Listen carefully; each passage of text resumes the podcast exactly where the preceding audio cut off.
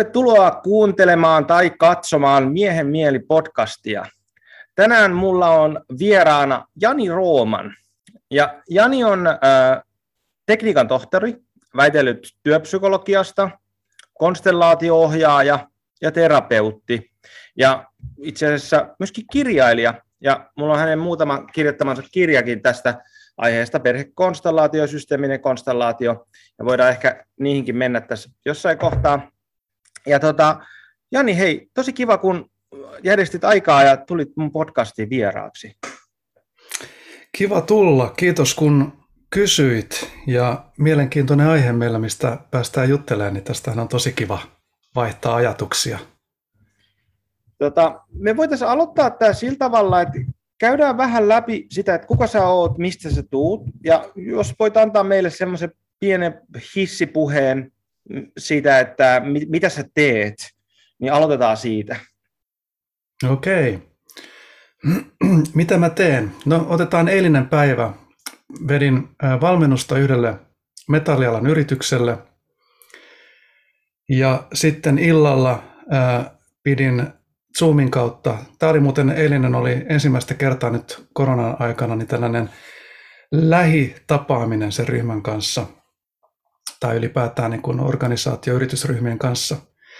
Ja sitten illalla, eilen illalla niin pidin tämmöisen Loving Grounded Awareness Mindfulness-illan Zoomin kautta osallistujille. siinä nyt tuli niin kuin jo muutama tällainen asia, mitä mä teen, eli organisaatioiden kehittämistä, mindfulnessia, ja sitten tietysti tämä konstellaatio on jollain tavalla ehkä näissä kaikissa mukana, mutta sitä sitten ihan erikseen teen myös. Miten sitten tota, sun historia tämän aiheen piirissä. Voiko sä kertoa meille vähän, että miten sä oot päätynyt tähän, kun kumminkin mua, mua kovasti kiinnostaa tämä perhekonstellaatio, filosofia ja itse niin kuin käytäntö myöskin, niin voiko sä kertoa vähän, että miten sä oot itse päätynyt tämän äärelle ja miten, mi, miksi se niin kuin sua on koskettanut sillä tavalla, että, että siitä on kumminkin tullut osa sun elämän työtäsi jopa, jos voi sanoa? Mm mikä johtaa sitten mihinkin, mutta kyllä mä oon ollut niin kuin ihan lapsesta lähtien kiinnostunut ää, ihmisyydestä ja kehittymisestä ja kasvusta ja, ja mä oon tällä tavalla kuitenkin niin kuin ajatellut, että vuosi 1994 oli sillä tavalla sellainen merkittävä vuosi, koska silloin mä aloitin psykodraaman. Ja mä olin silloin Imatran voimassa töissä ja vastasin toiminnan kehittämisestä siellä vastavalmistuneena DInä. Ja se oli tosi iso ja haasteellinen homma ja mä ajattelin, että mun pitää oppia lisää ryhmädynamiikasta. Ja sitten mä näin ilmoituksen kansalaisopiston psykodraamakurssista. Mä ajattelin, että no siellähän voisi sitten ehkä oppia sitä ja menin sinne. Mutta se olikin sitten ihan erilaista, mitä mä olin kuvittelut. Se oli hyvin henkilökohtaista työskentelyä ja terapiaa tai en enää oikein muista, mitä mä olin edes kuvitellut siinä, mutta ja siinä kävi niin, että mulla oli yksi pitkä ihmissuhde siinä niin kuin katkennut ja se oli aikamoinen kriisi mun elämässä just se kohta ja myös sitten tämän ensimmäisen psykodraamatapaamisen jälkeen mun isä kuoli liikenneonnettomuudessa. Ja se oli semmoinen kyllä ihan selkeästi käännekohta, että, että, että siinä kaikki padot aukesi. Ja mä olin silloin 24-vuotias niin sitten mä aloin kyllä niin kuin penkoja tutkimaan kaikkea siinä samalla, että psykodraama sillä tavalla vei mennessään, että mä jälkeenpäin tässä yhtäkkiä havahduin, että mä oon 11 vuotta istunut psykodraamaryhmissä 2-3 päivää kuukaudessa. Se on aikamoinen äh, niin kuin panostus ja satoja psykodraamoja, mitä mä oon tehnyt. Sitten tuli jooga ja meditaatio 90-luvun puolivälissä myös mukaan ja, ja niin kuin, ehkä siinä niin kuin samassa aallossa tuli kaikki tämä niin kuin tämmöinen itsetuntemustyöskentely. Monia eri terapiamenetelmiä, muotoja. Et sen niin kuin kentän kolusin silloin aika niin kuin tarkkaan ja, ja, ja niin kuin innokkaasti, intohimoisesti. Ja sitten vuonna 2001 taisin kuulla sitten perhekonstellaatiosta, hankin jotain kirjallisuutta, varmaan Hellingerin kirjan, Ja mä tunsin heti, että tämä niin kuin on jotain mulle, että tätä mun täytyy saada, tämä kolahtaa. Ja, ja tota, sitten mä aloin etsiä, että mistä maailmalta löytyisi terapeutti, joka pystyisi tätä tekemään. Ja niin löytyi sitten ystävän kautta tämä saksalainen Svagito Liebermeister, joka me tuotiin sitten Suomeen ja 2002 ekaa kertaa. Ja siitä se sitten alkoi, että hänen kanssaan monta vuotta sitten ollut muita konstellaatio-ohjaajia, joiden opissa on ollut, ja, ja sitten myös Bert Hellingerin luona Itävallassa koulutuksessa. Mutta niin kun, kaikki on niin kun ollut tavallaan semmoista niin kun jännää ja mielenkiintoista matkaa, ja silloin 2000-luvun alussa mä koin, että mun elämässä on tavallaan niin kaksi puolta. On tämä organisaatioiden kehittäminen, mitä mä tein. Mä tein väitöskirjaa myös silloin dialogista organisaatiokulttuurin kehittämisen menetelmänä ja sitten tämä terapiapuoli. Ja ne oli niin kuin kaksi vähän erillistä linjaa, mutta ne alkoi sitten löytää toisensa ja 2005 sitten mä aloin auttamaan monissa isoissa Suomen suurimmissa fuusioissa, miten rakennetaan yhteistä organisaatiokulttuuria. Ja siinä yhteydessä mä huomasin, että nämä perhekonstellaatiossa olevat, sieltä tulevat oivallukset pätee ihan samalla tavalla organisaatioissa. Ja nämä oivallukset itse asiassa auttoi merkittävästi näissä monissa hankkeissa, missä mä olin mukana. Ja sitten 2009 mä aloin sitten tutkimaan tätä systeemisen konstellaation menetelmää, jos puhutaan, että systeeminen konstellaatio on niin kuin tällainen sateenvarjotermi, kun on perhekonstellaatio tästä alkuperäistä terapiaa, sitten on organisaatiokonstellaatiota, eli työyhteisösovellutuksia, niin mä käytän systeemistä konstellaatiota, joka kuvaa sitä koko kenttää. Niin silloin 2009 mä ajattelin, että me tarvitaan nyt jotain kättä pidempää, pidempää koska tässä on vähän semmoisia mystisiä elementtejä tässä, tässä konstellaatiossa. Ja aloin sitten etsimään organisaatioita, jotka haluavat tulla mukaan tähän, tähän tutkimukseen työsuojelurahaston tuella ja löysin niitä paljon. On varmaan parikymmentä organisaatioita ja osa niistä on ollut tosi isoja hankkeita, mitä on tehty. Ja siellä se mun ykköstavoite, ensimmäinen kysymys oli se, että onko tämä menetelmä luotettava. Ne, jotka on tehnyt perhekonstellaatioita, niin kuin mäkin olin tehnyt siinä vaiheessa jo satoja perhekonstellaatioita, niin kyllä se kokemus on, on niin kuin se, että intuitinen kokemus, tämä on totta. Että se, mitä me nähdään sieltä meidän perheestä, ne dynamiikat tai jonkun muun perhettä, mitä tutkitaan, niin, niin kyllähän se on totta. Se tuntuu siis kaikki ne emootiot ja tunteet, mitä siinä niin kuin, mihin pääsee kontaktiin, niin, niin se on totta ja ne dynamiikat on totta.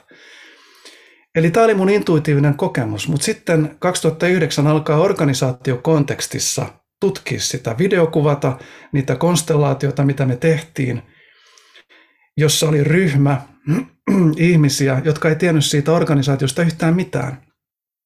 Eli ihan samalla tavalla kuin perekonstellaatiossa, joku tulee sinne ryhmään tekemään omasta elämästään konstellaatio, mutta ei ne ryhmäläiset välttämättä tunne tätä ihmistä tai tiedä hänen perhettään. Niin samalla tavalla me tehtiin sitten organisaatiossa näitä ja sitten jälkeenpäin mä kävin havainnoimassa niissä organisaatioissa ja haastattelemassa ihmisiä, että pitääkö se paikkaansa ne dynamiikat, mitä se konstellaatio näytti, että onko ne totta. Ja se oli aika niin kuin 2013-2014 sitten oli semmoinen kohta, että olisi aika kirjoittaa siitä pieni artikkeli näistä tutkimustuloksista. Niin siinä kohtaa itse asiassa mulla oli aika järkyttynyt olo. Ja se johtui siitä, että nämä tulokset mun mielestä osoitti kiistatta sen, että tämä menetelmä on luotettava. Että se näyttää niitä dynamiikkoja, mitä siellä tutkittavassa yhteisössä oikeasti on. Ja mä aloin epäröimään. Mä muistan, miten mä purin sitä mun niin kuin ahdistusta mun ystäville, että en mä voi kirjoittaa tämmöistä artikkelia, koska en mä voi selittää, mikä se mekanismi on.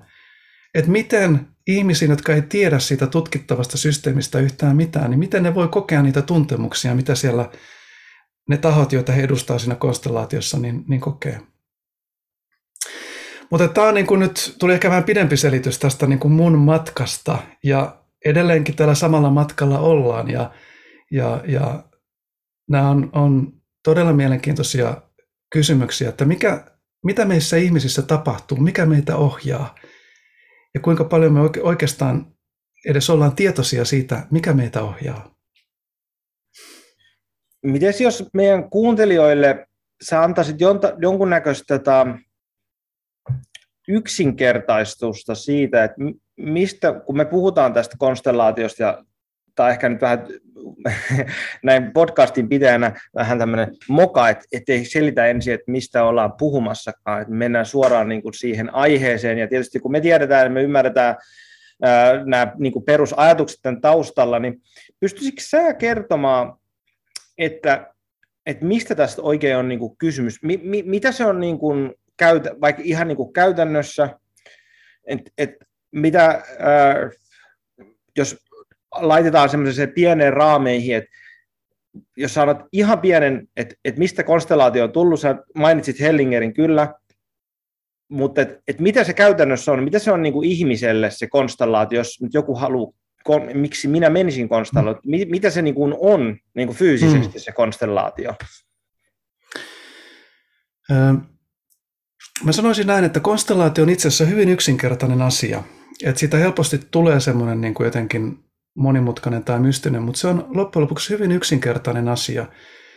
Me tehdään kokemuksellisesti näkyväksi ihmissuhteita, joita me kannetaan sisällämme. Eli ihminen, kun hän kasvaa aikuiseksi ja hänellä on tietty lapsuus, niin se kokemus, mikä hänellä on ollut suhteessa isään, suhteessa äitiin, miten hän on tullut kohdatuksi, nähdyksi, kohdelluksi, se vaikuttaa totta kai ihmisen niin kuin koko minäkuvaan ja käsitykseen maailmasta ja omaan paikkaan maailmassa, mikä on mulle mahdollista ja mikä ei. Ja tätä ihminen kantaa sisällään. Ja konstellaatiossa me tehdään se kokemuksellisesti näkyväksi. Ihminen voi puhua elämästään, elämän tarinansa, mutta sitten konstellaatiossa me nähdään, että mikä on ne kipeimmät kysymykset, mitä hän sisällään kantaa, jotka ohjaa häntä hänen valinnoissaan, vaikuttaa hänen tunteisiinsa, hänen reaktioihinsa. Ja se on valtava aha-elämys, niin kuin, niin kuin säkin olet varmaan saanut kokea sitä, että, että nähdä, että okei, nyt mä ymmärrän, miksi mä tunnen tämmöistä, tai miksi mä reagoin näin, tai miksi näissä ihmissuhteissa mulla on haasteita. Mehän projisoidaan sitä meidän, näitä meidän lapsuuden varhaisia suhteita eteemme. Ei ole ihmistä, joka sitä ei tekisi. Sehän on mahdotonta olla tekemättä sitä. Mutta kun me ei olla siitä tietoisia, konstellaation avulla me tehdään kaikki tämä näkyväksi. Ja me voidaan tehdä myös näkyväksi, että miten me projisoidaan sitä vaikka meidän esimiehiin. Miten me suhtaudutaan meidän isään tai äitiin. Ja ehkä niin tuohon niin lisätäkseni kuulijalle sen, että, että, että konstellaatio on lähtenyt siitä, että se on niin ryhmä, ryhmässä tapahtuva harjoite tai terapia, Eli meillä, jolloin niin kuin, kun puhutaan, että tullaan, tulee näkyväksi tämä, mitä, mikä on niin kuin piilossa tai salattu tai meidän alitajunnassa, niin, niin me yhdessä ryhmä, ryhmässä työskennellessä ne tulee näkyvyksi. Totta kai konstellaatiossa on muitakin, mitä voidaan tehdä ää, kahdestaan tai sillä, mutta ehkä me ei mennä siihen niin kuin asian sekoittamiseksi, mutta et, et niin kuin, kysymys on ryhmässä tapahtuvista ryhmädynaamisista ilmiöistä, jotka, joiden juuret on meidän kaikkien niin kuin lapsuudessa. Eli tämmöinen periaatteessa aika tämmöinen niin kuin freudilainen näkökulma siitä, että meidän vanhempiemme, ää, meidän suhde meidän vanhempiin on meidän persoonan pohja. Ja Kyllä. jos siellä on paljon solmuja, jos siellä on paljon epäselvyyksiä, niin siitä seuraa kaiken näköistä yleensä epämukavaa heidän aikuisuuden ja sitten niiden solmujen ja niiden epäselvyyksien mm, ehkä sanotaan suoristaminen, puhdistaminen on se, mitä konstellaatio avulla voi tehdä. Ja ehkä siitä mä haluaisin, että jos sä voisit kertoa vähän siitä, että mikä on semmoinen, minkä avulla mä koitan konstellaatio selittää, on se, että kun me puhutaan tästä sukupolvien taakka siirtymästä, mikä on ehkä nykyään semmoinen niin termi, mikä on ihan, ihan niin kuin yleisessäkin keskusteluissa hyväksy, että hei, me hyväksytty, että tämmöistä on olemassa kuin taakkasiirtymä. Voiko sä kertoa, että, että mitä, mä voisin sanoa jopa mullistavaa tämä Hellinger on nyt sitten keksinyt suhteessa tähän näin ja suhteessa siihen, että miten me voidaan vapautua siitä? Mm. Joo, mä ajattelin just kanssa näitä taakkasiirtymiä, eli ylisukupolvisia traumoja, ja todella se on niin kuin ihan, ihan normaalia jo terapiassa tunnistaa, että niitä on ja ne vaikuttaa meihin. Merkittävät tapahtumat siellä aikaisemmissa sukupolvissa, jotka on ollut siis traumaattisia. Traumaattinenhan on niin kuin uhkaava, henkeä uhkaava, kokemuksellisesti siis henkeä uhkaava tilanne. Se voi olla myös sen kaltainen, että lapsi menettää oman vanhempansa hyvin nuorena, joka on tietysti valtava menetys, mitä lapsi ei pysty prosessoimaan, jolloin hän joutuu niin kuin vain selviytymään ja sen seurauksena sitten, kun lapsi kasvaa ja saa omia lapsia, niin hän edelleenkin kantaa sitä säikähdystä ja, ja kaipuuta omiin vanhempiinsa. Ja hänen lapsensa aistii sen. että tunnettu tällainen psykoterapeutti, historioitsija, psykodramatisti Anne Anselin Schützenberger, joka on tutkinut nimenomaan näitä ylisukupolvisia traumoja todella mielenkiintoista työtä tehnyt, niin hän sanoi näin, että perheessä kaikki salaisuudet, niin ne tietää lapset ja lemmikkieläimet, koska niitä ei kerrota sanoilla. Eli se emotionaalinen, niin kun, siis se tunne, mitä ihmiset kantaa, joku voi puhua energiasta, niin lapset aistii sen, lemmikkieläimet aistii sen. Ja sillä tavalla lapset alkaa kokea sitä samaa surua, sitä samaa ahdistusta, mikä vanhemmilla on. Monestihan ihmiset sanoo näin, että mä sain mun äidiltä tai isältä tämän ja nyt mä haluan lopettaa sen, mä haluan poikkasta sen.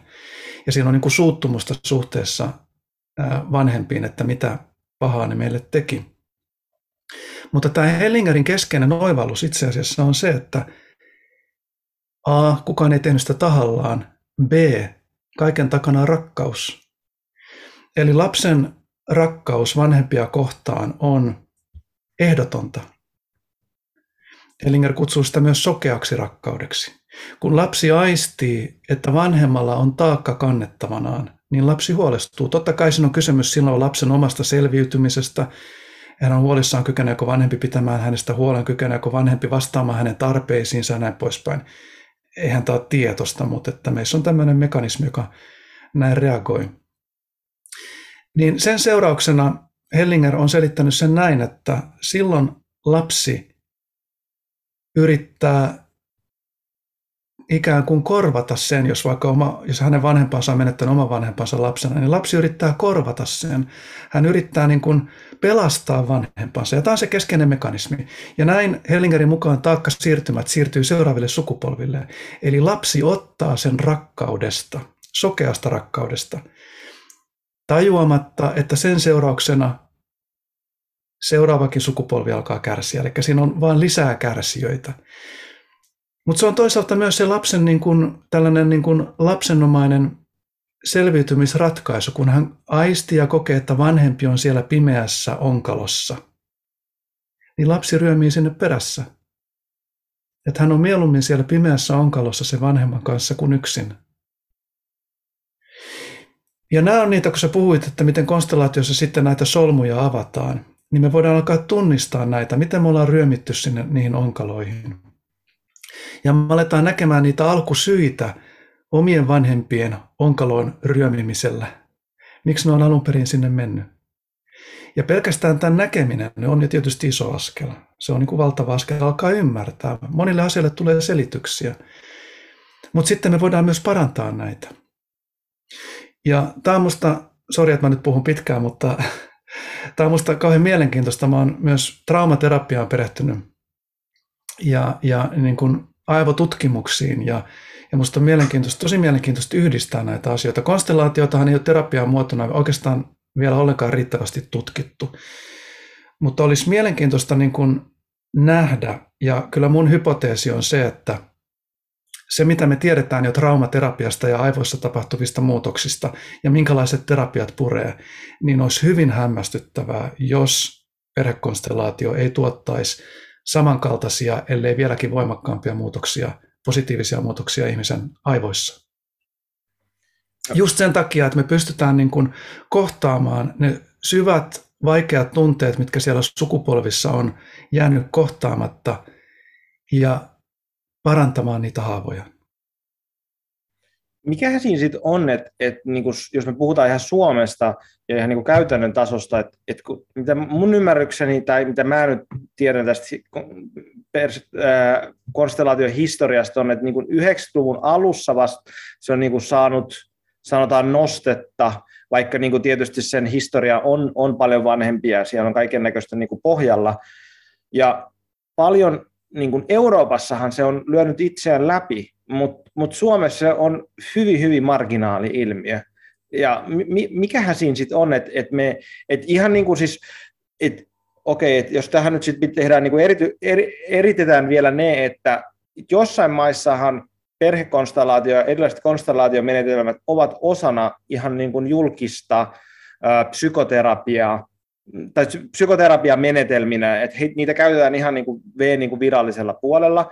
Osassa maassa ne on tämmöisiä itsetutkimuksellisia, terapeuttisia menetelmiä, joita voi sitten käyttää, niin kuin jos itse haluaa, ja tämä tietysti se on se tilanne Suomessakin, mutta musta tuntuu, että Suomessa on niin jotenkin ekstrana se on vielä, niin kuin, vielä marginaalissa, mitä niin kuin kuulostelee noista muista maista, mitä seuraa tuolla äh, noita eurooppalaisia foorumeita ja muita, niin tuntuu, että Suomesta on niin kuin ihan lapsen kengissä. Et onko sinulla mikä ajatus, että mikä siinä sitten on, että miksi ei taas Suomessa lyönyt läpi?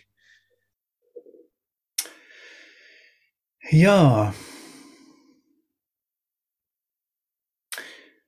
Toi on vaikea, tiukka kysymys siis mä tunnen jonkin verran ruotsia, koska mun vaimo on ruotsalainen, niin, niin on seurannut sitä kenttää parin vuosikymmenen ajan. Ja ero on iso Ruotsiin, niin kun, että siellä esimerkiksi tämmöiset niin sanottu vaihtoehtoiset tai täydentävät hoitomuodot on paljon niin kun enemmän käytettyjä ja ihmiset osallistuu paljon enemmän niihin ryhmiin, että en tiedä, onko ne niin kulttuuriset erot, että Suomihan on täällä Euroopan perällä ja me ollaan täällä niin kuin vähän eristyneitä ja hitaita, että voisiko se olla ihan syy? Vaikea sanoa. Sitten voi olla, että ehkä Suomessa niin tarvittaisiin semmoisia, mä, mä vertaan myös psykodraamaan. Siinä on ehkä vähän samanlaista. Psykodraamahan on jostain syystä nyt Suomessakin aika kuihtunut. Et silloin kun mä aloitin sen vuonna 2000 sen opiskelun, 94 aloin tekemään sitä niin kuin terapiana, niin se eli todellista, todellista buumia täällä Suomessa. Mutta sitten kun tämä keskeisin hahmo meni eläkkeelle, niin, niin tota, tuntuu, että se on niin kuin hiipunut. Että siinä voi olla niin kuin ihan tämmöisiä henkilöihin liittyviä tekijöitä, tai onko se riittävän luotettavia tyyppejä, että ihmiset voi luottaa siihen. Mutta Euroopassahan on pitkään puhuttu myös tätä ongelmana, että että se on ongelma, että siellä niin kuin ihmiset käy jonkun konstellaation viikonlopun ja sitten ne alkaa itse tekemään konstellaatiota. Et kun se on niin vaikuttava menetelmä ja se näyttää niin helpolta. Et täm, täm, tästä mä oon kuullut jo pitkään puhetta, että se on niin kuin haaste, että miten on sitten semmoisia koulutuksia. Se on kuitenkin tosi voimakas menetelmä. Et, et, et siinä on, on myös ihan selkeästi riskejä. Mutta mä en osaa sanoa, että mikä se on. Ja ehkä se on niin kuin, että se täältä vaan, täällä vaan tullaan hitaammin. Ja, ja nyt niin kuin näiden sunkin podcastien kautta, niin kohta se on niin kuin, kaikki tietää, mikä on konstellaatio ja kaikki haluaa sinne. Mm. Ehkä niin jotenkin tästä meidänkin keskustelu, täällä kun mä kuuntelen tätä niin, niin sanotusti eh, tämmöisen niin kuin kuuntelijan korvalla tässä samalla, että mistä me oikein ollaan niin kuin puhumassa, niin kyllä ainakin tulee mieleen, että konstellaatio kuulostaa aika semmoiselta niin syväluotavalta jutulta, että uskaltaisiko sinne nyt edes mennä, että jos me nyt ruvetaan tekemään näkyväksi jotain niin kuin syviä dynamiikoita omista lapsuuden maisemista, niin se, se saattaa niin kuin kuulostaa aika niin kuin semmoiselta, että enhän minä tuommoista halua, että saat sitten, että muut ihmiset näkivät sen, että, täm, että tämmöistä tapahtuu. Mutta sitten ehkä niin kuin siihen vastaatakseni itse nyt tähän, tähän on, että, että oma kokemus on, että ei ole paljon menetelmiä, maailmassa, siis mäkin olen niin tästä vuodet ja vuodet kaiken näköisissä kursseissa ja kaikessa niin käynyt, jolla olisi niin syviä vaikutuksia kuin yksi perhekonstellaatiolla. Ja ihan niin kuin tosi lyhyissä yksinkertaisissa harjoituksissa, mitkä saattaa olla puoli tuntiakin, niin saattaa tapahtua niin jotain fundamentaalisia niin kuin ymmärryksiä jostain asioista, ja nyt siis ihan näin opettajana ja meditaatioita pitkään harrastaneena, niin voin sanoa, että, että, että vuosien harjoittaminen ei ole tuollut mulle semmoisia ymmärryksiä kuin mitä jotkut tosi simppelit perhekonstellaatio sanotaan niin kuin avautumiset, mitä on tapahtunut, niin se, on niin kuin, se kontrasti on niin valtava siinä. Sitten mä olen että miksi mä tekisin sit jotain muuta, kun mulla on joku työkalu, jolla mä pystyn niin kuin tekemään niin syvää työskentelyä versus sitten jotain, mikä ns-pinnallisempaa. Just näin. Tämä on hauska tämä sana konstellaatio. Jos katsoo Wikipediasta, niin eikö siellä tule tähtikuvio niin kuin selityksenä ja mua alussa se vähän häiritsi, että miten tämä nyt sotkeutuu tähtikuvioon. Vaikka voi tietysti ymmärtää, että siinä on niin kuin, kun tehdään se konkreettinen konstellaatio ryhmässä ja siellä sitten valitaan ihmisiä edustamaan, saat mun äiti ja saat mun isä ja saat mun sisko ja näin poispäin. Ja sitten mä sijoitan nämä ihmiset seisomaan suhteessa toisiinsa, niin kun mä intuitiivisesti koen, niin sehän on tietynlainen tähtikuvio. Mutta nyt mä ajattelen, että se on itse asiassa tosi hyvä nimi. Just niin kuin sä sanoit, että pienissäkin sessioissa voi tapahtua ihan fundamentaaleja oivalluksia, siis kopernikaanisia käännöksiä. Sehän tarkoittaa sitä, että kun ennen ajateltiin, että maa on kaiken keskus, niin Kopernikus kertoo, että se onkin toisinpäin. Maa kiertää aurinkoa, todella niin kuin täyskäännös. Niin se on se kokemus, mikä voi syntyä konstellaatiossa, että tähdet on mennyt ihan uuteen järjestykseen – maailma ja elämä tuntuu ihan erilaiselta. Tajuaa asioita, mitä ei ole tajunnut, ja sitten tajuaa tai tietää, tunnistaa, että ne on ollut koko ajan ikään kuin siinä huulilla, että kyllähän tämän olisi voinut tajuta, mutta on ollut vain sokea sille. Et valtava potentiaali tässä on mun mielestä, ja, ja mun kokemus on ihan niin kuin sullakin, että, että vastaavaa menetelmää ei ole. Ei ole niin kuin mitään. Mä en ole ainakaan törmännyt mihinkään niin kuin toiseen, joka tällä tavalla pääsisi näin syvälle. Ja mä oon verrannut tätä konekieleen. Kun tietokoneessa on se konekieli, joka on se kaikkein nopein, se menee suoraan niin kuin sinne ykkösien ja nolliin, niin mun mielestä tämä konstellaatio on myös ikään kuin ihmisen konekieltä, alkuperäinen kieli, koska tässä ei käytetä välttämättä sanoja, se on niitä kokemuksia, suhteita ihmisiin. Päästään, jos puhutaan aivoista, kun on tämä aivorunko, limpinen järjestelmä ja aivokuori, ja tunteet ja ihmissuhteet on siellä limpisessä järjestelmässä, kun taas tarinat ja sanat, mutta myös myötätunto ja minäkokemus on siellä aivokuoressa, niin me päästään limpisen järjestelmän tasolla, jolloin ne, tähän on se ongelma, että silloin kun ihmisillä on, niin kun, jos puhutaan nyt vaikka traumoista, niin ei niitä juurikaan puhumalla ratkota, koska aivokuorella me ei päästä siihen limpiseen järjestelmään. Mutta konstellaatiossa me päästään suoraan työstämään sen tason niin kuin kokemuksilla. Me työskennellään suoraan tunteiden tasolla. Mm. Tämä on oikeastaan se, mitä mä oon niin kuin tässä, jos ajatellaan niin kuin näitä Hellingerin, ää, mitä Hellinger on kirjoittanut ja monet muut on kirjoittanut, niin se mitä mä koen, että mitä mä oon niin kuin nyt omalla työlläni tehnyt, niin mä oon jatkanut tätä syntetisointia ää, tuomalla ymmärrystä aivojen toiminnasta ja, ja myös ihmisen evoluutiosta ja kehityksestä. Ihminen on supersosiaalinen eläin. Ja että me voitaisiin enemmän ja enemmän ymmärtää, että kysymys ei ole mistään ihmeellisestä asiasta. Ja eihän Hellingerkään konstellaatiota alun perin keksinyt. Että se on, hän on sanonut, että hän, hän oli oikeastaan syntetisoija. Hän veti monta lankaa yhteen. Mutta se menetelmä, se on jostain tullut. Ehkä voidaan nähdä jopa, että Jacob Levy Moreno 1800-luvun lopulla, joka on kehittänyt psykodraaman, sosiometrian, ryhmäpsykoterapian, niin hän niin kuin loi ehkä perustan tälle. Moreno, jonka oppilaana sitten oli äh, Fritz Perls, joka kehitti gestaltterapian ja tyhjä tuoli on itse asiassa psykodraamatekniikka. Äh, Virgin Satir, joka kehitti perhepatsaat, on monesti sanottu, että Hellinger on niin kuin tästä perhepatsaasta tämän niin kuin kehittänyt.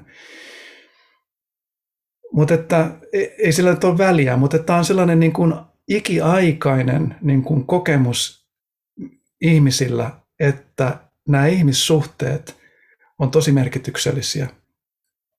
Ja jos me voidaan tehdä niitä näkyväksi ja elää niitä ikään kuin ää, ei semmoisten niin tarinoiden tasolla, vaan sen aidon kokemuksen tasolla, niin me päästään johonkin tosi tärkeäseen käsiksi. Ehkä, ehkä niin kuin siihen voisi niin kuin sen sanoa, että, että perhekonstellaatiossa ei tuoda mitään uutta niin kuin sillä tavalla pöydälle. Että jos nyt ajatellaan, että kun kaiken näköisiä metodeita, on, on itsetutkimusta, on kaiken näköisiä terapeuttisia menetelmiä, kaikkea maailma täynnä, kun tuonne nettiin menee ja laittaa Googleen jotain hakusanoja, siellä on ihan mitä vaan. Ja sitten on, on, jotkut on keksinyt omia kieliä kuvaamaan jotain asioita ja sitten sit, niin ehkä tässä nyt kun joogastakin puhuttiin, niin sitten me voidaan ajatella, että on niin kuin hindulainen näkökulma asiaa, missä puhutaan sakroista ja energioista ja summuista, jotka on tietyllä lailla semmoisia niin kuin, ainakin tänne länsimaisen semmoisia ulkoisia, ulkoa tuotuja tämmöisiä rakenteita, jotka on semmoisia, joilla on tietysti oma arvonsa niin kuin tietyssä paikassa kyllä, mutta musta tuntuu, että konstellaation hienoisuus on siinä, että siinä ei ole niin kuin mitään semmoista, että me tuodaan jotain semmoista ulkopuolista ylimääräistä, vaan että ehkä niin kuin astutaan askel taaksepäin jopa niin kuin sillä, että hei, että meillä jokaisella on isä, meillä jokaisella on äiti, meillä jokaisella on, on oma perhe ja meidän vanhemmilla on myös vanhemmat. Ja nämä fundamentaaliset niin kuin rakennuspalikat on meillä jokaisella samat. Ja ne ei, ei, siinä ei ole mitään, sinänsä mitään ihmeellistä siltä tavalla, että me ei tarvitse niin mystifioida sitä millään tavalla, vaan se, että kun ehkä me demystifioidaan sitä asiaa ja tullaan niiden niin kuin essentiaalisten niin kuin, totuuksien äärelle, ja se on se, mikä se kaikkein sitten niin kuin mun mielestä konstellaatio hienoin on, että se ei, ei tarvi olla sen mystisempää kuin se, että hei, et mun, mä oon saanut mun äidiltä lahjaksi elämän, mikä on niin kuin totta. Ei siinä ole mitään, niin kuin, ei, ei siinä, kukaan ei kyseenalaista sitä millään tavalla. Mutta sitten se, se, minkä takia mun suhde mun äitiin on sitten niin pirun vaikea, mä en nyt puhu itsestäni tietystikään, no joo, ei, ehkä vähän sen kyllä, mutta et, tota, et, ja kuinka paljon niin kuin, se muokkaa sitä, että millä tavalla mä oon täällä maailmassa. Et se on, mun mielestä se on se hieno, hieno juttu persekonstalla, että me voidaan palata juurille ja sen kun me sieltä juurilta saadaan jotain epäselvyyksiä kirkastettua, niin sillä on ihan uskomattomia vaikutuksia. Sitten sanotaan niin kuin korkeamman tason niin kuin tämmöisessä analyysissä, että, että, että niin kuin sä kuvasit sitä, että meidän mielellä trauman koskettaminen on ihan melkein mahdotonta, koska se on tosi niin kuin viseraalista ja sillä tavalla niin kuin meidän niin kuin organismissa olevaa juttua. Saati sitten, että jos se trauma on jossain aikaisemmassa sukupolvessa, mutta sitten me voidaan tehdä joku pieni konstellaatio, missä vaikka niin kuin katsotaan, että hei, että et mun isoisä oli sodassa ja haavoittu, niin kuinka paljon sillä on vaikutusta niin kuin kaksi, kolme, neljä sukupolvea alaspäin, koska se on ollut niin kivuliasta, että sitä ei pystytty katsoa. Ja sitten konstellaatio, yhdellä konstellaatiolla se saattaa uh, avautuu ja saattaa olla tosi niin kuin, uskomattomia vaikutuksia. Se on mun mielestä se niin kuin, sori mä innostuin tässä söpöttämään, mutta mun mielestä se on niin se konstellaation niin se essenssi, että se ei ole niin, niin monimutkaista loppujen, loppujen lopuksi. Just näin. Voisi jopa sanoa, että kaikki muut on vähän niin kuin mystiikkaa, semmoista niin kuin filosofiaa ja, ja niin kuin, ää, järkeilyä, ja konstellaatio jää jäljelle, koska siinä ei ole enää mitään mystiikkaa. Sä meet siinä seisomaan ja kohtaat sun äitis siinä vastapäätä. Mitä sussa tapahtuu? Mitä sä koet? Väistät sä sitä sun kokemusta vai voit sä olla siinä ja tunnistaa, mitä sus todella tapahtuu, kun tämmöisessä konstellaatiotilanteessa sä katsot sun äitiä siinä edessäsi. Eli äidin ei tietenkään tarvitse olla siinä oikeasti. Ja jos se on oikeasti, niin meidän on paljon haasteellisempaa tehdä tätä, että että, että siinä niin kuin käyttää jotain ryhmän jäsentä, joka edustaa äitiä, tai meidän ei tarvitse edes ottaa ryhmän jäsentä. Me voidaan vaan sanoo, että katso, siinä on sun äiti sun edessäsi, mitä sussa tapahtuu? Niin silloin me ollaan ihan niiden peruskysymysten äärellä. Eli siinä ei todellakaan ole oikeastaan mitään mystiikkaa. Otetaan siihen isä myös mukaan. Mitä sussa tapahtuu, kun sä katsot sun isäsi? Tuntuuko vatsassa? Haluatko ottaa askeleen taaksepäin? Haluatko kääntyä poispäin? Okei. Silloin me tiedetään jo, tämä kertoo enemmän kuin tuhat sanaa. Me voidaan tehdä isot tarinat, minkälainen me isä ja äiti on, mutta tämä kokemus kertoo sen kaikkein tärkeimmän. Ja sitten me voidaan lähteä selvittämään, mitä on tapahtunut.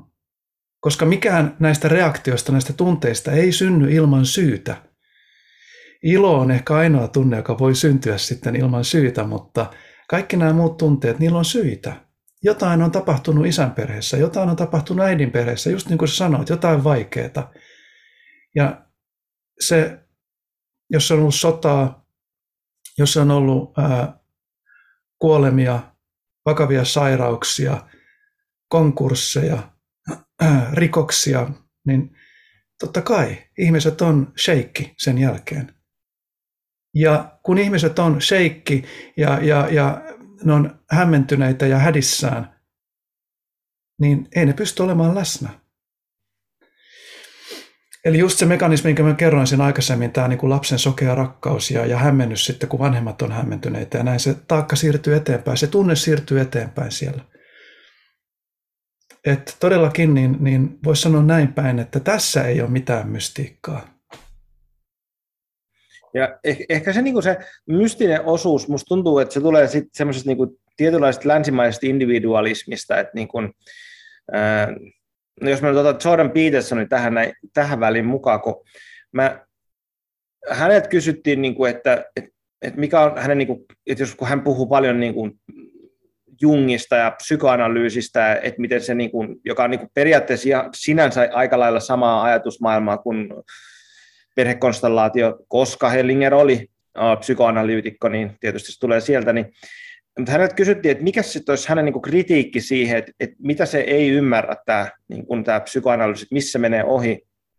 Ja hän sanoi, hän sanoi silloin, että, että, että ehkä se on niin kuin se länsimainen harha siitä, että, että meidän oma niin kuin, psykologinen eheys ja terveys on vain meidän sisällä että se on, me ollaan vain yksilöinä, että kun sinä yksilönä olet tarpeeksi eheä ja käynyt kaikki asiat läpi, niin sitten voidaan laittaa keskelle metsää, sä oot vaan siellä harmoniassa itsesi kanssa. Kun sitten taas todellisuus on se, että mehän ollaan, eletään aina, tai lähes kaikki ihmiset elävät ryhmissä, ja pienin tietysti ryhmä on se oma perhe, ja miten sen, niin kuin sen perheen sisäinen dynamiikka, miten ne sanomattomat asiat, miten ne ää, mekanismit, mitä me ollaan opittu niin kuin vaikka omista perheistä, että sanotaan, että ne destruktiiviset mekanismit tai jotkut epäterveet mekanismit, niin miten ne niin kuin näkyy siinä omassa perhe, perheessä, niin se on meidän niin kuin, ää, osa meidän psykologista terveyttä ja eheyttä. Eli missä tullaan niin kuin suora askel tähän niin kuin konstellaatioon, että, että mikä meidän suhde on toisiin ihmisiin ja miten se siinä suhteessa näkyy, niin se kertoo siitä meidän eheydestä. Eli me ei voida yksin olla ns. eheitä siinä perheessä, jos koko muu perhe oirehtii, joka siis luultavasti kertoo jotain suuta, että jos vain yksi ihminen perheessä on eheä, niin se ehkä kertoo, että siinä saattaa tapahtua jotain dynamiikkisia ilmiöitä, että nämä muut ihmiset ilmentää sitten jotain sunkin juttujasi. Eli mun mielestä se, se on niin kuin se, niin kuin mihin mä tuun tästä, että on se, että se länsimäinen ihminen ajattelee, että minä yksin olen, minun pitäisi olla jotenkin niin, niin kuin vakaa, että se kattaisi kaiken, kun sitten taas todellisuus on se, että me ollaan, ollaan ryhmässä, me ollaan apinoita kumminkin, jotka elävät ryhmässä ja suhteessa toisiimme. Kyllä. Vi- 50-luvulla niin tämän systeemisen perheterapian perustaja USA-lainen psykiatri Murray Bowen teki ihan perustavanlaatuisia oivalluksia liittyen tähän, jotka on hyvin samankaltaisia kuin Hellingerin, ehkä eri sanoin. Mutta yksi hänen keskeisimpiä oivalluksiaan oli se, että pienin emotionaalinen yksikkö ei ole yksilö, vaan se on perhe. Ja se tarkoittaa sitä, että jos yksi perheen jäsen kohtaa jotain vaikeaa, niin kaikki perheen jäsenet kokee siihen liittyviä tunteita. Ja Hellinger taas puhuu näin, että rakkaus yhdistää meitä. että rakkaudesta niin me ollaan yhteydessä näihin perheenjäseniin ja myös otetaan kantaaksemme heille kuluvia tunteita, koska mä ajatellaan, että se auttaisi heitä. Eli tämä, just niin kuin sä sanoit, että tämä niin kuin harha siitä, että me ollaan irrallisia, erillisiä, niin tämähän on se ihan Hellingerin niin kuin lähtökohta oivallus, että kukaan ei ole irrallinen. Ja kun, jos mä vertaan vaikka psykodraamaa, mikä niin kuin mua sitten jossain kohti rupesi vähän vaivaamaan siinä psykodraamassa, niin siinähän paljon on sen kaltaista työskentelyä, tietysti riippuen ohjaajasta ja ohjaajan ymmärryksestä ja niin poispäin, mutta että kun ihmisellä on joku ongelma, niin sitä katsotaan ja miten se liittyy hänen lapsuuteensa ja sitten tehdään niin sanottu korjaava kokemus. Ja toisinaan se voi olla vaikka sitä, että lapsi antaa sitten turpiin niille, jotka on kohdannut häntä, kohdellut häntä väärin. Ja se antaa sitten jonkinlaisen tyydytyksen. Mutta Hellinger on taas opettanut meille, että ei se anna kuitenkaan syvää tyydytystä. Hellingerin terapiassa oleellista on eheyttää koko systeemi. Ja ihminen voi rentoutua vasta, kun kaikki löytää oman paikkansa ja on löytänyt jonkinlaisen tasapainon niiden omien tunteittensa kanssa. Mutta sitten tästä seuraa looginen kysymys, että okei, jos mä tuun nyt perhekonstellaatioryhmään, niin auttaako se, kun muut perheenjäsenet ei tule? Kyllä se auttaa, koska silloin mä työstän näitä mun sisäisiä suhteita. Ja se, mikä on nähty satoja kertoja, että kun ihminen tekee sitä työskentelyä omassa, tekee omia konstellaatioita ja tekee sitä työskentelyä, niin jotain muuttuu suhteessa niihin perheenjäseniin ja jotain myös heissä tapahtuu. Ei ole yksi eikä kaksi kertaa, että kun on tehty konstellaatio, ja sitten on ehkä joku tauko, sitten tavataan ryhmän kanssa taas niin kuin uudestaan, niin se, jonka konstellaatio teke, tehtiin, niin sanoi, että arvatkaas, kuka soitti mulle tässä tauolla. Tämä tapahtui jo psykodraamassa. Psykodraamassa me nähtiin ihan tämä sama ilmiö. Elikkä, ja tämä oli se syy, minkä takia minua ahdisti sen artikkelin kirjoittaminen. Että et, et kyllä me ollaan myös jollain tasolla yhteydessä toisiimme. Et me ei olla niin kuin oikeasti erillisiä. Et, se, että mitä tapahtuu meille läheisissä ihmisissä, vaikka ne olisi jossain kauempanakin, niin me saatetaan jollain tavalla myös kokea se. Ja mä tiedän, että tämä on nyt se niin kuin konstellaation se, että liikutaanko heikoilla jäillä ja onko tämä niin kuin jotain mystiikkaa, mutta mitä jos tämä ei olekaan mystiikkaa, vaan tämä on niin kuin, että näin elämä toimii, näin homo sapiens-laji toimii. Niin se, on, se on kyllä jännä, kun toi, se No Hellinger itsehän nyt on sanonut myös, että, että konstellaatiossa on niin kuin mystinen elementti mukana, että ja hän, mikä se on sit, niin kuin suomessa, jos puhutaan niin phenomenology of spirit, mutta niin kuin hengen fenomenologia, joka nyt ei ehkä välttämättä sano yhtään mitään, mutta et, että Hellinger paljon puhuu siitä, että miten niin kuin, no, hän on ollut pappi, hän oli pappi, ja hän oli psykoanalyytikko, että jos molemmissa on hyvin voimakas tämmöinen jonkunnäköinen spirituaalinen aspekti, että mistä hän tullut, eikä hän ole sitä niin kuin mun mielestä peittänyt missään kohtaa, että, että hänen näkemys on, että niin kuin taust, meidän kaiken taustalla on joku henki, ja ehkä se, mitä Hellinger on tuonut siihen, on se, että, että tällä, tällä hengellä on niin kuin jotain niin kuin, öö, ei sääntö on väärä sana, mutta et, et niin kun, et kun me katsotaan sitä ilmiöä, niin me voidaan huomata tietynlaisia rakenteita, mitkä, tietynlaisia lainalaisuuksia, josta on, mä haluankin tehdä aasinsilla siihen, että, että mitä nämä lainalaisuudet sitten on, kun me, sä tiedät niitä, mutta jos sä voiko kertoa tuota kuulijalle, kun, kun me mennään konstellaation äärelle ja siellä on, on se lähtee lähtökohtaisesti siellä, siellä on aina joku, joka ohjaa sitä, jolla on joku näköinen enemmän kokemusta, opiskellut sitä, ymmärtää näitä lainalaisuuksia, jotta me, kun me tehdään näitä konstellaatioita, me voidaan havainnoida, että okei, no täällä nämä lainalaisuudet ei toimi, tai tässä tietynlainen niin kuin, dynamiikka ilmentää tämmöistä, että okei, no täällä on tämä juttu on jotenkin väärinpäin tai täällä on joku solmu, niin voisitko sä kertoa meille että niin kuin perusteita, perusteet mitä ovat nämä lainalaisuudet, mistä Hellinger puhuu, niin kuin lähinnä se kuuluminen ja antaminen ja vastauttaminen ja tämän tyyppistä, niin voisitko sä kertoa meille semmoisen lyhyesti, että, että mistä, on, mistä on kysymys, kun Hellinger puhuu näistä, näistä syvistä lainalaisuuksista ihmisyydessä? Joo, ja nämä on mielenkiintoisia, koska nämä näyttäisi olevan kulttuurista riippumattomia. Eli kyse on nimenomaan homo sapiensin, niin kuin, joka on lauma eläin, niin siis evoluutio on asentanut meihin tämmöiset tietyt mekanismit, jotka, joiden täytyy liittyä lajin selviytymiseen. Eli että jollain tavalla me pidetään huoli toisistamme ja itsestämme. Ja rakkaus on sen yksi niin kuin keskeinen ilmentymä. Toinen on sitten syyllisyys ja, ja niin kuin tällainen, niin kuin, että tuntuu, että on tehnyt jotain pahaa ja se syyllisyys sitten kaivertaa meitä, mitä sitten on osattu niin kuin käyttämä, käyttää hyvin kautta historiaa, vaikka kirkko, synti ja näin poispäin ja saadaan ihmiset voimaan huonosti, jotta ne palaa sitten oikealle tielle pelkäämään. Ja mitä se pelko on? Se pelko on sitä, että meidät suljetaan pois siitä yhteisöstä.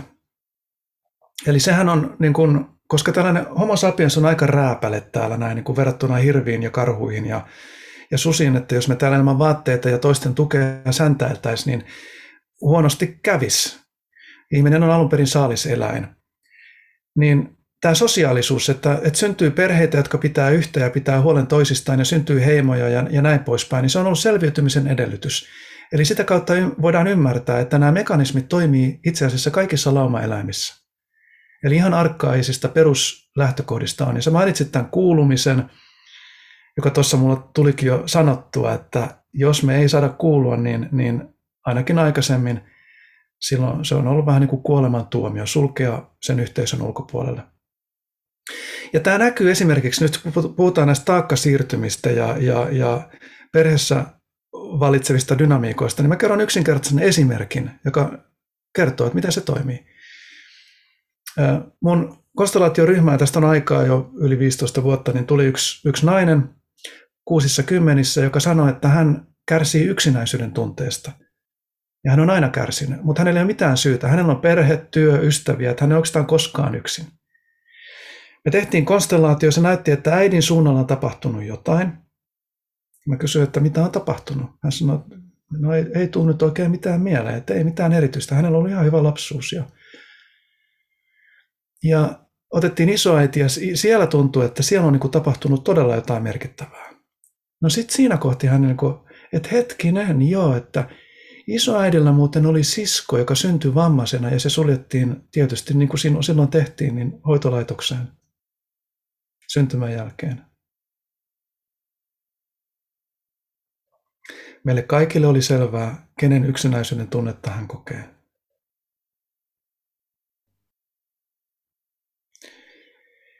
Ja se on rakkaudesta. Hellinger puhuu tästä niin kuin perheen yhteisestä sielusta, joka ei unohda ketään. Mutta perheessä on saattanut tapahtua tämmöisiä asioita, että me ollaan suljettu joku pois, unohdettu, ja se on valtava suru. Ja se on niin kova suru ja kipu. Ajattelen niitä vanhempia, jotka on jättänyt lapsensa sinne laitokseen, koska niin silloin tehtiin. Sisarukset. Ei sitä varmaan ole juurikaan puhuttu. Mutta näin se näkyy sitten seuraavissa sukupolvissa. Ja mitä me siinä konstellaatiossa tehtiin? Me otettiin tämä isoäidin sisko sinne mukaan. Ja isoäiti ja sisko sai alata toisiansa ja itkeä.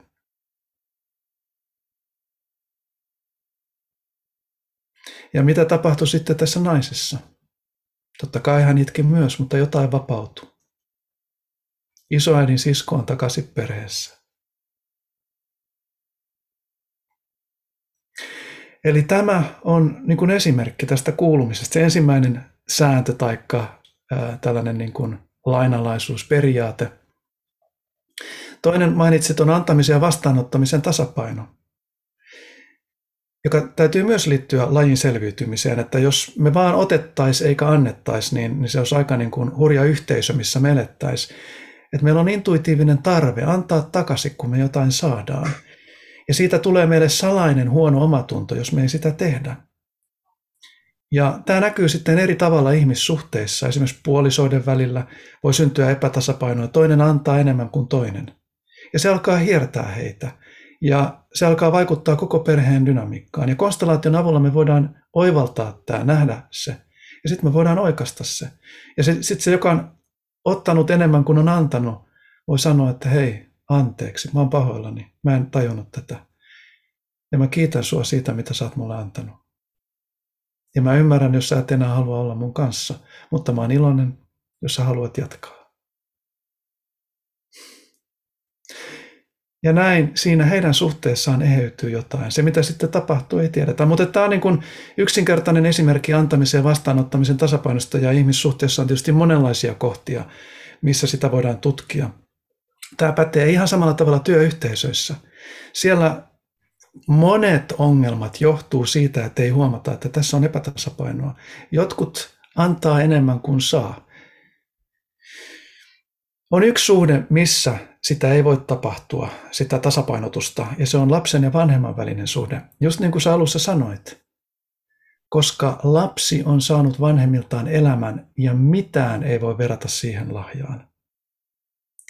Eli ainoa keino, miten lapsi voi sitä tasapainottaa, on sanoa vanhemmilleen kiitos. Mutta toisin se on hyvin vaikeaa sanoa, se on katkeraa sanoa, koska on sitten tapahtunut asioita, jotka on haavoittanut lasta. Hän ei ole kokenut olevansa turvassa, hyväksytty. Eli isoja haavoja, jotka sitten synnyttää katkeruutta, vihaa suhteessa vanhempiin. Ja sellainen lapsi ei voi koskaan olla onnellinen. Hellinger on sanonut, että ihminen vapautuu ainoastaan kiitollisuudessa ja rakkaudessa. Ja tämä on sitten se meidän, niin kuin, se on jokaisen tietysti kohtalo, mutta se kohtalo on kohdattava ja se katsottava ja tutkittava. Ja sitten kun löytyy se, että voi sanoakin, että hei, paljon meni pieleen, mutta tämä elämän lahja on mun kaikkein suurin. Ja siitä mä oon todella kiitollinen. Niin jotain eheytyy siinä lapsessa, jotain vapautuu. Sitten kolmas periaate on järjestys. Eli kaikissa laumoissa on järjestys, intuitinen käsitys siitä hierarkiasta, ja se ei tarkoita, että joku on tärkeämpi kuin joku toinen. Se ensimmäinen sääntö tai periaate, se kuulumisen periaate, niin kertoo, että kukaan ei ole toista tärkeämpi. Mutta siinä on hierarkia, ja jos sitä hierarkiaa sotketaan, niin se vaivaa kaikkia ihmisiä. Toisinaan käy niin, että perheessä lapset ottaa vanhemman roolin. Eli ikään kuin ryhtyy vanhemmaksi omille vanhemmilleen. Ja kaikki kärsii siitä. Joskus käy niin, että perheessä vaikka esimerkiksi sairauden takia joku vanhempi sisaruksista jää sivuun ja sitten joku nuorempi ikään kuin ottaa vanhemman sisaruksen paikan. Rakkaudesta tietysti, kaikki tämä tapahtuu rakkaudesta. Mutta sen seurauksena, tai sillä on seuraukset, jonka seurauksena ihmiset kokee epämukavia tunteita ja niistä tuntuu, että ne ei oikeasti ole ihan omalla oikealla paikallansa. Et silloinkin, kun me voidaan laittaa sitten ihmiset oikeille paikoille, joka usein on siis kronologinen järjestys, sä olit ensin, sitten tulen minä, niin se jo selkeyttää. Tämä on usein sisaruksissa saattaa olla niin kuin semmoinen tosi selkeyttävä juttu. Tai työpaikoilla yhtä lailla. Paljon syntyy hämmennystä, kun uudet työntekijät paukuttelee henkseleitä ja menee jonon ensimmäiseksi, tajuamatta, että siellä on ihmisiä, jotka on ollut täällä pidempään. Eli tämä kronologisuus, sitten on, liittyy tähän järjestykseen myös osaaminen, joka ikään kuin nostaa ihmistä hierarkiassa, vaikka hän olisi nuorempi. Ja se voidaan ymmärtää hyvin, jos on niin kuin tällainen lääkintämies ollut aikaisemmin näissä, kun eletty luolissa – poppamies, joka saa parantaa, niin vaikka hän olisi nuori, niin hän on sille yhteisölle tosi tärkeä. Eli hänen menetyksensä olisi isompi isku sille yhteisölle kuin ehkä jonkun muun menetys, jolloin hän nousee siinä sisäisessä hierarkiassa. Tämä hierarkia tarkoittaa toisella, jos se ilmaisee toisin, niin se tarkoittaa sitä, että annetaan arvostusta ja kunnioitusta sille ihmiselle, jolla on annettavaa. Eli sitä kautta me taas tasapainotetaan tätä antamisen ja vastaanottamisen tasapainoa. Ja sitten on myös se, että jos joku on hyvin haavoittuvaisessa asemassa, niin hänkin nousee hierarkiassa korkealle. Esimerkiksi juuri jos on jollain tavalla vammainen, taikka sitten no, esimerkki, että jos on äiti pienen vauvan kanssa, eli hän on riippuvainen silloin muiden tuesta. Jos me hänet hyljätään, niin sen systeemin, sen yhteisön alitajuinen omatunto kalvaa niitä paljon enemmän kuin jos olisi joku muu, joka pärjäisi paljon paremmin yksin. Ja tästä me tullaan siihen, mitä sä kanssa puhuit siinä perheessä, että tavallaan, että jos voiko yksi voida vaan hyvin, jos muut voi huonosti. Kyllä tämä koskee mun mielestä koko ihmiskuntaa niin kuin laajemmassa mittakaavassa, että sillä on vaikutusta, mitä maailmalla tapahtuu, kuinka paljon siellä on kärsimystä, se vaikuttaa meihin kaikkiin. Ja sitten neljäntenä periaatteena on todellisuus tai totuus. Jos me valehdellaan, vääristellään totuutta, niin sillä on seurauksia. Ja tämä on nyt mielenkiintoista aikaa, tämä disinformaation aika, missä me eletään. Ja, ja me nähdään jo, että sillä on seurauksia. Alkaa syntyä valtavia jännitteitä. Ja jossain vaiheessa jännitteet purkautuu väkivaltana. Ja näin tapahtuu kaikissa diktatuureissa, jossa on propagandaa, vääristellään totuutta. Se lopulta aina purkautuu väkivaltana. Eli meissä on intuitiivinen niin kuin tunne myös siitä, että, että, että mikä on oikein. No, nyt oli pitkä selitys, sä pyysit lyhyttä, mutta mä en osaa ei, se ihan hyvä, hyvä oli. Ei tätä, ehkä tämä aihe on sellainen, että ei tätä voi niin kuin lyhyesti purkaa. Mm. Mutta et, et ehkä mä niin kuin yhden lisäisin siihen on se, että et näillä myöskin, kun ne, puhutaan tästä antamisesta ja vastaanottamisesta, niin miten se liittyy sitten siihen tota, järjestykseen, on se, että minkä takia se järjestys tulee sen jälkeen, niin kuin nämä säännöt, tai miksi näitä sitten kutsutaankaan, niin on sen takia, että jos ajatellaan, että tämmöinen hyvin yksinkertaisesti esimerkki, että on vanhempi lapsi, ja kun me, joku tulee perheyhteisöön, niin me kaikki annetaan joku oma panos siihen. Sanotaan, että vanhempi lapsi vaikka auttaa siivoamisessa ja tuo, niin kuin, tuo jotain siihen kokonaisuuteen, kun taas sitten tämä pieni lapsi tulee perässä ja hän ei ole antanut siihen vielä mitään koska hän on vasta pieni ja hän tulee antamaan vasta myöhemmin niin oman panoksensa, niin sen takia tässä niin kuin perheen sisäisessä hierarkiassa tämä aikaisempi lapsi on korkeammalla koska hän on antanut ja tuonut jo panoksensa, jo, joten, mutta että edelleenkään tämä ei tarkoita sitä, että olisi tärkeämpi tämä vanhempi lapsi, mutta tässä konstellaatiossa, kun me te, katsotaan konstellaation silmin sitä asiaa, niin silloin tämä hierarkia ilmenee. Ja se on eri asia, että miten me tehdään niin kuin arjessa sitten omassa elämässä, niin se on sitten taas toinen asia, mutta nyt me puhuttiin konstellaation lainalaisuuksista. Sitten mä haluaisin yhden tästä niin konstellaation lainalaisuuden, mikä on, niin kuin, sanotaan, että mua kaikkein eniten kiinnostaa, joka en tiedä, missä, miss, mihin kohtaan tämä tulee tässä konstellaation säännöissä, mutta et puhutaan tämmöisestä, tämmöisestä uh, uhripahantekijä dynamiikasta. Ja musta tuntuu, että en tiedä, johtuuko se musta henkilökohtaisesti ja mun niin kuin linsseistä, minkä läpi mä katson maailmaa, niin mä vaan niin näen, kun mä vaan avaan uutiset, mä avaan somen, mä avaan ihan mitä vaan, niin mä näen tätä dynamiikkaa, miten se niin kuin on niin kuin räjähtää silmille jopa, kun mä katson, että, että mikä tämä maailman tilanne on. Että tuntuu, että tämmöistä niin kuin uhri pahantekijä dynamiikkaa niin kuin ilmenee tosi monessa paikassa. Voiko se kertoa nyt näin konstellaation näkökulmasta, että mistä on kysymys? Tämä tuota, Hellinger puhuu victim perpetrator dynamics. Ja se on suomeksi mm. nyt sitten uhri pahan tekijä. En ehkä ihan tykkää siitä suomennoksesta, mutta kieli on nyt tämä, mitä se on, eikä, ja näin sitä kutsutaan. Niin voiko se kertoa, että mistä on kysymys? Mm. No sehän on monella tapaa niin kuin se perusdynamiikka. Silloin kun joku kärsii, niin se usein liittyy muihin ihmisiin, tai se voi liittyä myös maailman tilanteisiin tai elämän käänteisiin, mutta et siinä niin kuin on helposti se kokemus, että joku tekee pahaa ja joku kärsii. Että tämä on, niin kuin, tämä on niin kuin sillä tavalla ihan perus jotenkin äh, kokemus ihmisessä helposti. Ja se sitten toistuu monenlaisissa suhteissa. Ja kun näissä taakkasiirtymissä, kun on tapahtunut vaikka, otetaan vaikka esimerkiksi sodat, niin tämähän näkyy edelleenkin Suomen, näissä Suomessa tehdyssä konstellaatiossa, tämä Suomen ja Neuvostoliiton välinen sota.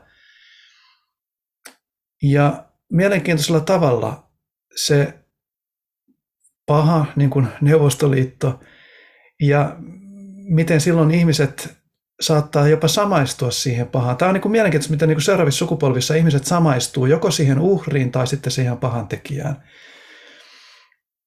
Ja niissä tapauksissa Hellingerin mukaan, jos ihminen samaistuu molempiin, niin hänen mielensä hajoaa. Tämä on niin kuin mielenkiintoinen dynamiikka ja, ja jos vielä ajatellaan perheitä, missä on isä ja äiti ja, ja sitten ne vaikka eroaa, niin siinäkin helposti tulee se, että jompi, kumpi oli paha ja kumpi oli hyvä.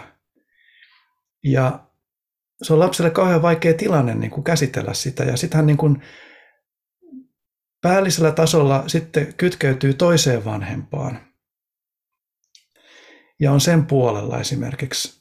Mutta koska hän rakastaa molempia vanhempia ehdotta, niin silloin hän salaisesti kytkeytyy siihen toiseen vanhempaan.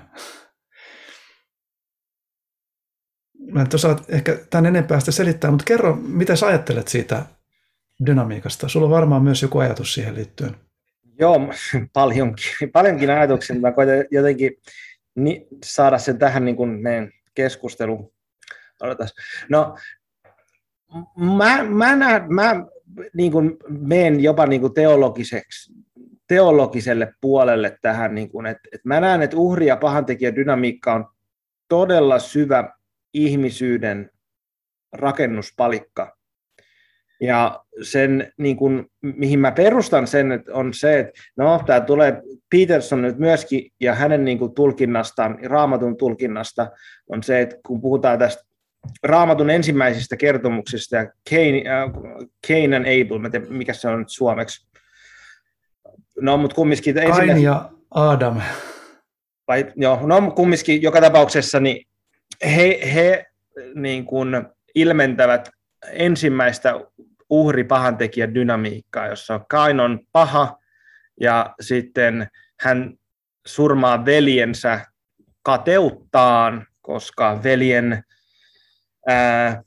uhraukset Jumalalle otetaan vastaan ja Jumala näkee, että se on hyvä ja sitten Kain tekee uhrauksensa ja niitä ei oteta vastaan.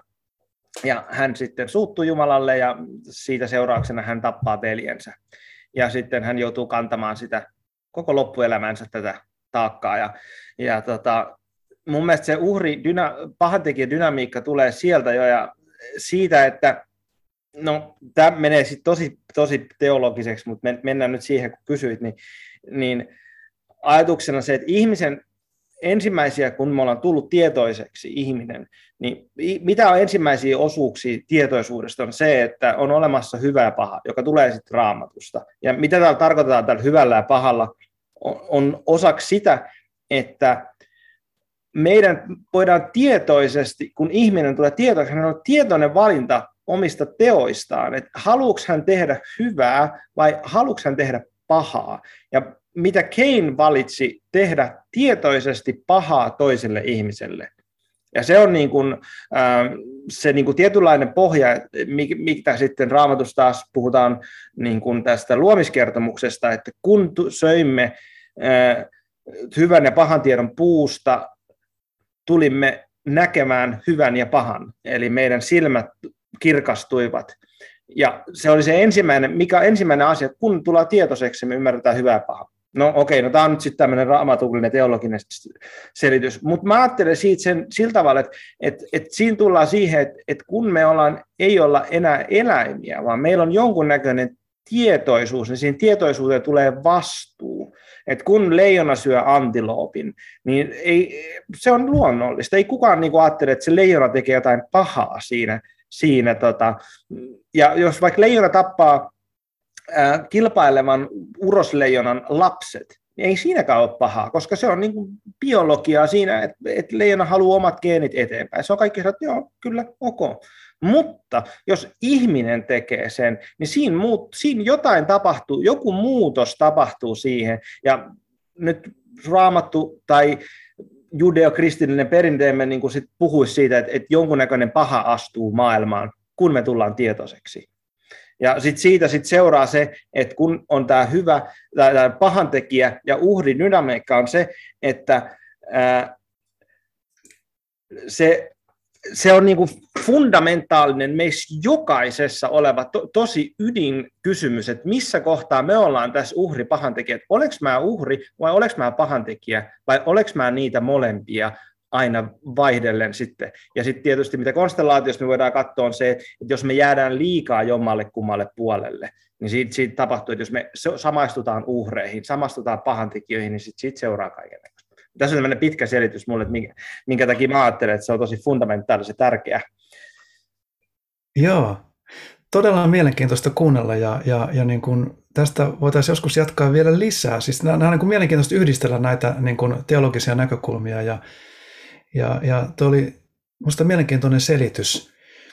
Ja tuosta mulle tuli mieleen se, että mistä me ollaan oikeastaan puhuttu. Mulla oli se mielessä kyllä aikaisemmin, mutta sitten se jäi mainitsematta ja se on oma tunto. Ja se on itse asiassa näiden niin kuin periaatteiden taustalla. Oma tunto on rakkautta.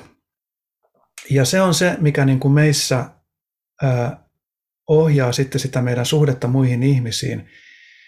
Esimerkiksi antamisen ja vastaanottamisen tasapaino, niin toteutuuko se? Jos se ei toteudu, niin joko jos mä olen ottanut enemmän kuin saanut, niin mulla on syyllinen olo, tai jos se on toisinpäin, niin mä syytän sitä toista, jolloin hän on paha.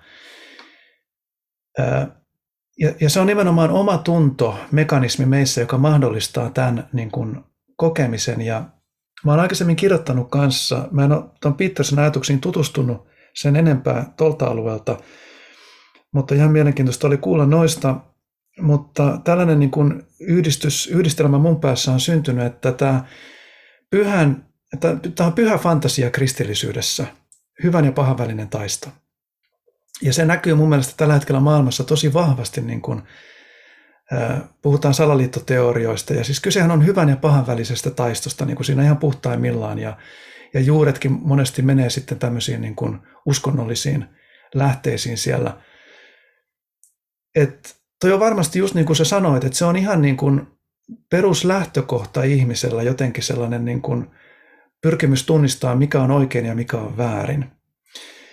Mä oon itse selittänyt, niin kuin noissa mun kirjossakin taitaa olla selitetty sitä sillä tavalla, että evoluution kautta, että jotta ihmiset pystyy toimimaan yhdessä, niin heille täytyy niin kuin olla tällainen oman tunnon taju, ja, joka liittyy vaikka antamiseen ja vastaanottamiseen, ja joka mahdollistaa erilaisten kulttuurien syntymisen, koska mä oon tutkinut paljon kulttuureja, organisaatiokulttuureja ja sitten niin kuin laajemminkin on kiinnostunut kulttuureista, eli näistä normeista, joiden mukaan me toimitaan ja käyttäydytään. Ja se on mahdollista, että me voidaan synnyttää erilaisia kulttuureja, erilaisia kulttuureja Kiinassa, erilaisia Suomessa, ja sitten erilaisissa organisaatioissa syntyy erilaisia kulttuureja, eli mikä on siellä oikein ja mikä on väärin.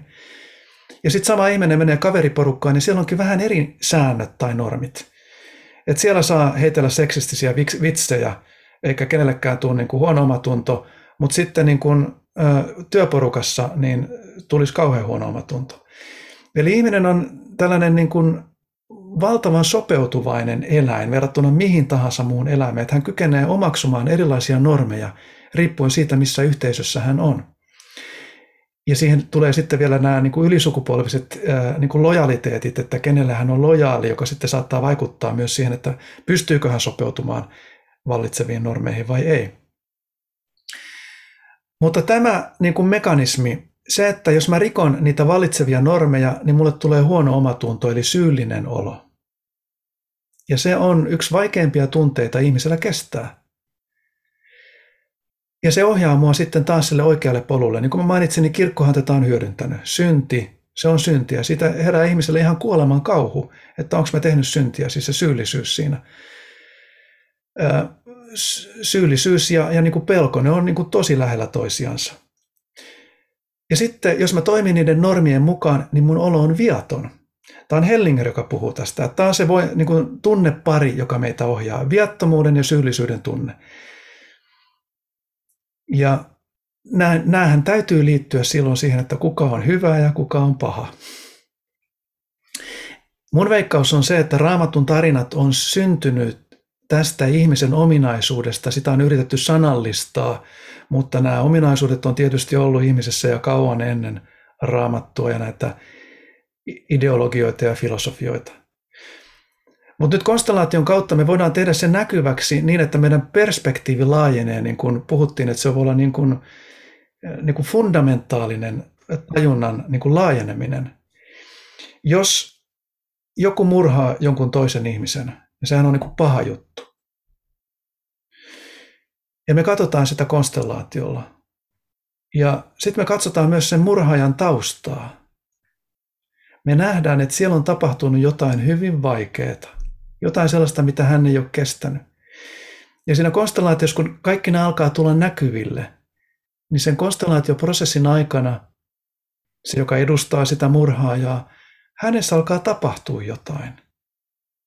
Hän alkaa nähdä, mitä hän on tehnyt. Ja hän alkaa tajuta, että ei hän oikeasti olisi halunnut tappaa sitä. Ei, mutta hän ei edes oikeastaan nähnyt sitä ihmistä, koska hän eli niin sitä draamaa, mikä tuli sieltä hänen omasta taustastaan. Eli se syvä suru alkaa niin kuin nousta sieltä pinnalle, jota hän ei ole niin kuin tietoisesti tuntenut, vaan on tietysti sulkenut sen puolen itsestään, se nähdään aivokuvissa. Mutta tällä tavalla se perspektiivi laajenee, että kuka oikeasti on hyvä ja kuka on paha. Se ei olekaan enää niin yksiselitteistä. Ja me aletaan tunnistaa, että jokainen on pyrkinyt hyvään, vaikka on tehnyt pahoja asioita. Eli tie helvettiin on päällystetty hyvillä aikomuksilla. Eli rakkaus onkin se syvin voima, mutta se on sokeata rakkautta. Ihmiset ei niin näe, mitkä sen rakkauden seuraukset on, mutta sillä tavalla he ikään kuin pitää yhteyttä sinne menneisyyteen ja puolustaa siellä menneisyydessä kärsineitä ihmisiä. Tähän on pyhien sotien itse asiassa se dilemma, koston kierteen dilemma. Mulla jotenkin, jotenkin tulee tuosta hyvä niin kuin aasisilta tuohon Suomen sotiin, niin mutta mä haluaisin sanoa sen vielä tuosta, että, että kun puhutaan tästä niin kuin, no, systeeminen syyllisyys tai systeeminen omatunto tai sitten viattomuus, niin nämähän ei ole semmoisia niin moraalisia, näissä ei ole semmoista moraalista leimaa, vaan se on niin tärkeää ajatella, että mikä on mun perheessä tai jonkun muun perheessä su- suotavaa tai ok, niin se voi olla toisessa perheessä täysin eri. Ja se tulee kaikkein selite just niin kuin näissä pyhissä sodissa, ja jos me nyt ajatellaan nyt nyky, tämän hetken isointa kuumaa perunaa, Talebania tai Isistä sitten, niin heidän systeemissään se on ok tappaa vääräuskonen. Siinä ei nähdä mitään niin kuin ongelmaa. Ja heillä luultavasti heidän, ja Hellingerin mukaan heidän kokemus on siitä, että he on viattomia. Kyllä. Koska se on niin kuin heidän systeemin oikeutus, oikeutus menemättä moraalisesti siihen, että miksi näin on. Mutta sitten pienemmässä skaalassa, niin tämä pätee monessa eri paikassa, just niin kuin hän kerroit, että eri työyhteisöissä, myöskin eri perheissä, että, että mikä on sallittua siinä ryhmässä ja mikä ei, niin se määrittää tätä. Ja sitten miten nämä ryhmät pelaa suhteessa toisiin ryhmiin, ja sit siitä tulee näitä erilaisia dynamiikoita. Eli itse se viattomuus ei välttämättä ole hyvä asia, niin sanotusti, vaan se viat, mun mielestä mun ystävä Uule sanoi, joka kanssa opiskelee konstellaatio, hän, sanoi, hän mainitsi siitä, että Hellinger olisi sanonut siitä, että, että, että viattomat ovat kaikkein vaarallisimpia. Ja se niin kuin just se tietynlainen viattomus, että, että jos mä voin viattomasti murhata jonkun, koska se on mun yhteisön normi, että, että, että nämä ihmiset ovat pahoja. Esimerkiksi mitä vaikka Hitler teki sitten, että hän, heidän, jo menemättä nyt enempää siihen Hitleriin, mutta kumminkin ideana se, että, että juutalainen on paha, ja sen murhaaminen ei siinä ole mitään ongelmaa. Ja mitä siitä seurasi, niin on sitten tietysti koko meidän 1900-luvun suurimmat niin kuin katastrofit ja kaaukset tästä niin kuin viattomuudesta, mikä on niin kuin tosi vaarallista. Kyllä. Ja, ja sitten mä ehkä vielä siitä otan vielä yhden niin kuin askeleen taaksepäin tähän uhri pahan tekee dynamiikkaan. Mä haluaisin siitä vielä sun kanssa vähän puhua siitä, ennen kuin mennään tuohon sotaan, on se, että, että mä koitan pysyä ulkona politiikasta näistä mun, mun, mun podcasteista, mutta mä Inasen laitan mun jalkaan sinne veteen, niin musta tuntuu, että aika paljon meidän niin kuin julkisessa keskustelussa me ollaan annettu uhreille kauhean iso rooli. Ja se, että, että uhrit ovat jotenkin parempia kuin sitten muut, koska he ovat uhreja. Mä en tiedä, huomaatko sä tämmöistä dynamiikkaa, koska tämä niin tapahtuu siinä niin kuin mun nähdäkseni hyvin paljon siitä, että, että me niin kuin mikä on niin kuin tosi tärkeää, että me yhteisössä huomioidaan ne, kellä asiat ovat huonommin, ja ne, ketkä ovat heikommassa asemassa. Mutta minusta tuntuu, että siinä on tapahtunut semmoinen, että siinä on niin kuin tapahtunut, että se on mennyt jopa yli sen, että, että me ajatellaan liikaa sitä, että, että meillä tulee tosi voimakas semmoinen, että, että, että jos joku kärsii, niin koko maailma on väärin.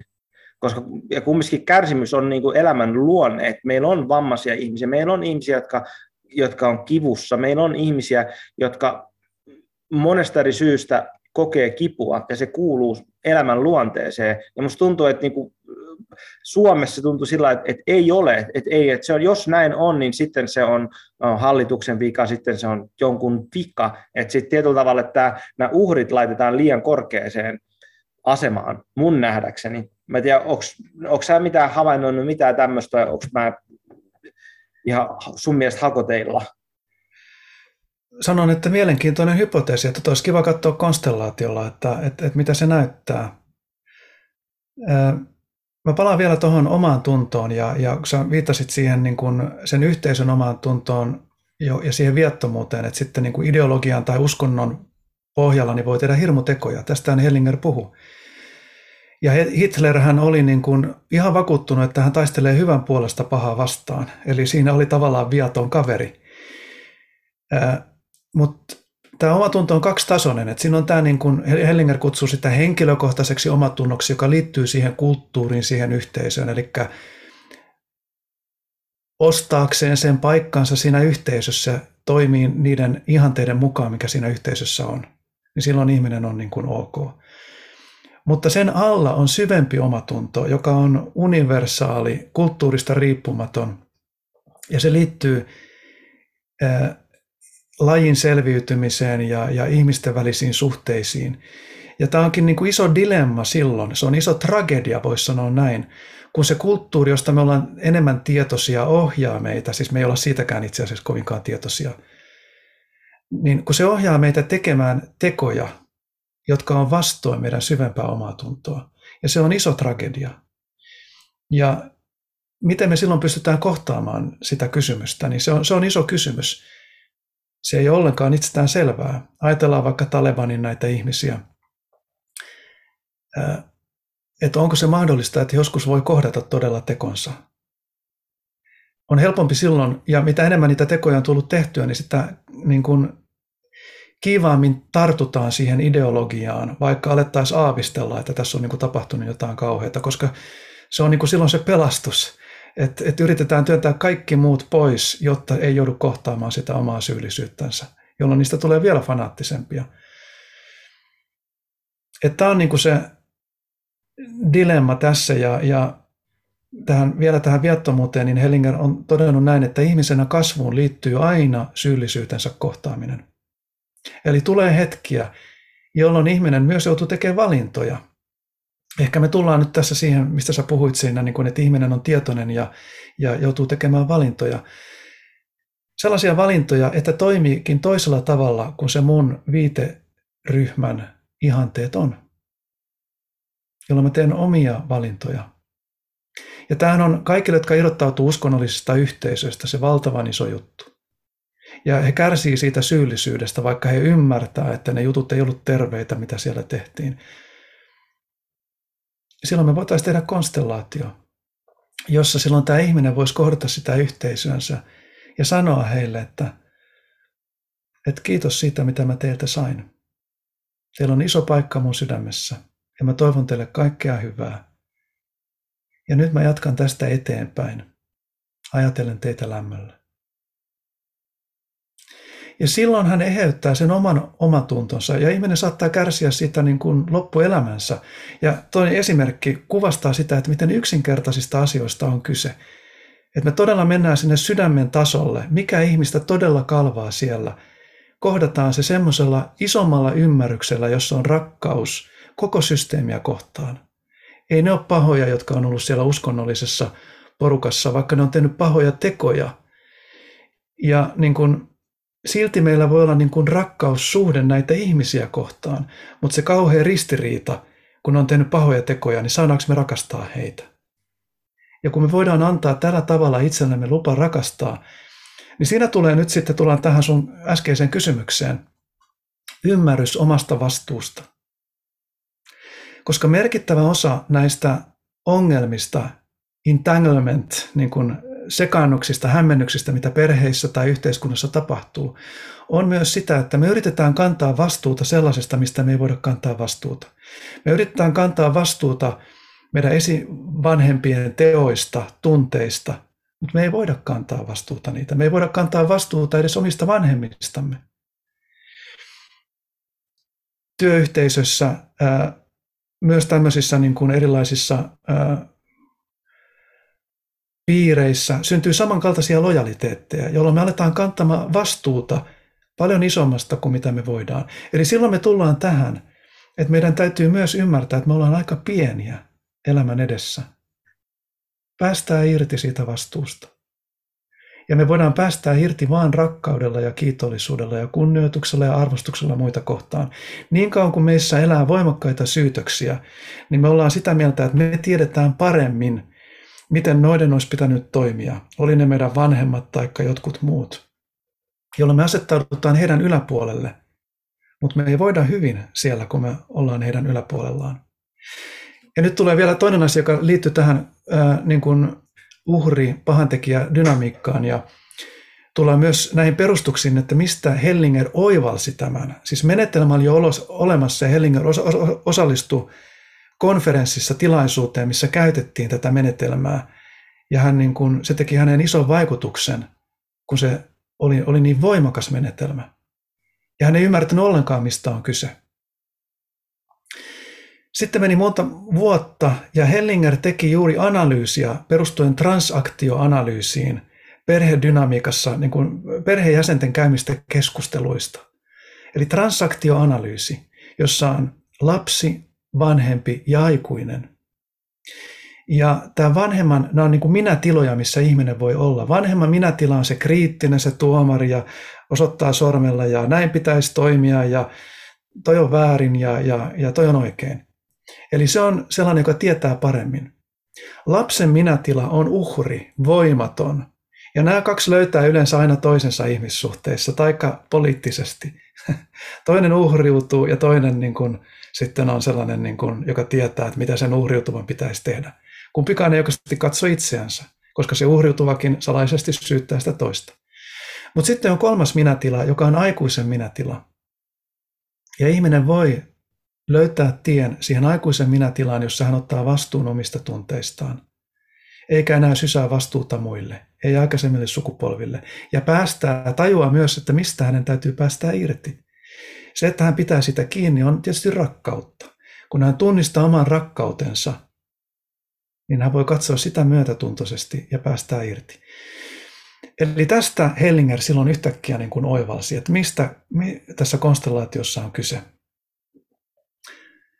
No niin, siinä tuli sulle nyt monia taas täkyjä varmasti, ajatuksia. Jos, no, jos mä yhden täkyn, mikä mä, koska tämä mun ää, podcastin nimi on Miehen mieli, niin jotain mm. miehistä ja vastuusta, niin sä mun mielestä tosi hienosti kuvasit sitä vastuun palaamista, sanotaan niin kuin yksilölle ja siitä, että miten se niin kuin me parhaimmillaan, kun me tehdään tämän avulla työskentelyä tai jonkun muun avulla, niin me ymmärretään, niin kuin, mihin vastuu kuuluu jostain asioista. Esimerkiksi, että me ei olla vastuussa meidän vanhempien teoista tai sitten isovanhempien ja, ja tietyllä tavalla se sota, sota siellä taustalla on sellainen, mikä helposti näissä konstellaatioissa Suomessa ilmenee ja se vastuun kysymykset siitä. Ja sä kuvasit sitä niin, että, että me ymmärretään, että, että mistä me ei olla vastuussa, mikä on mun mielestä äärimmäisen tärkeitä niin osu, osuuksia konstellaatiosta. Päästään irti siitä liiallisesta vastuusta.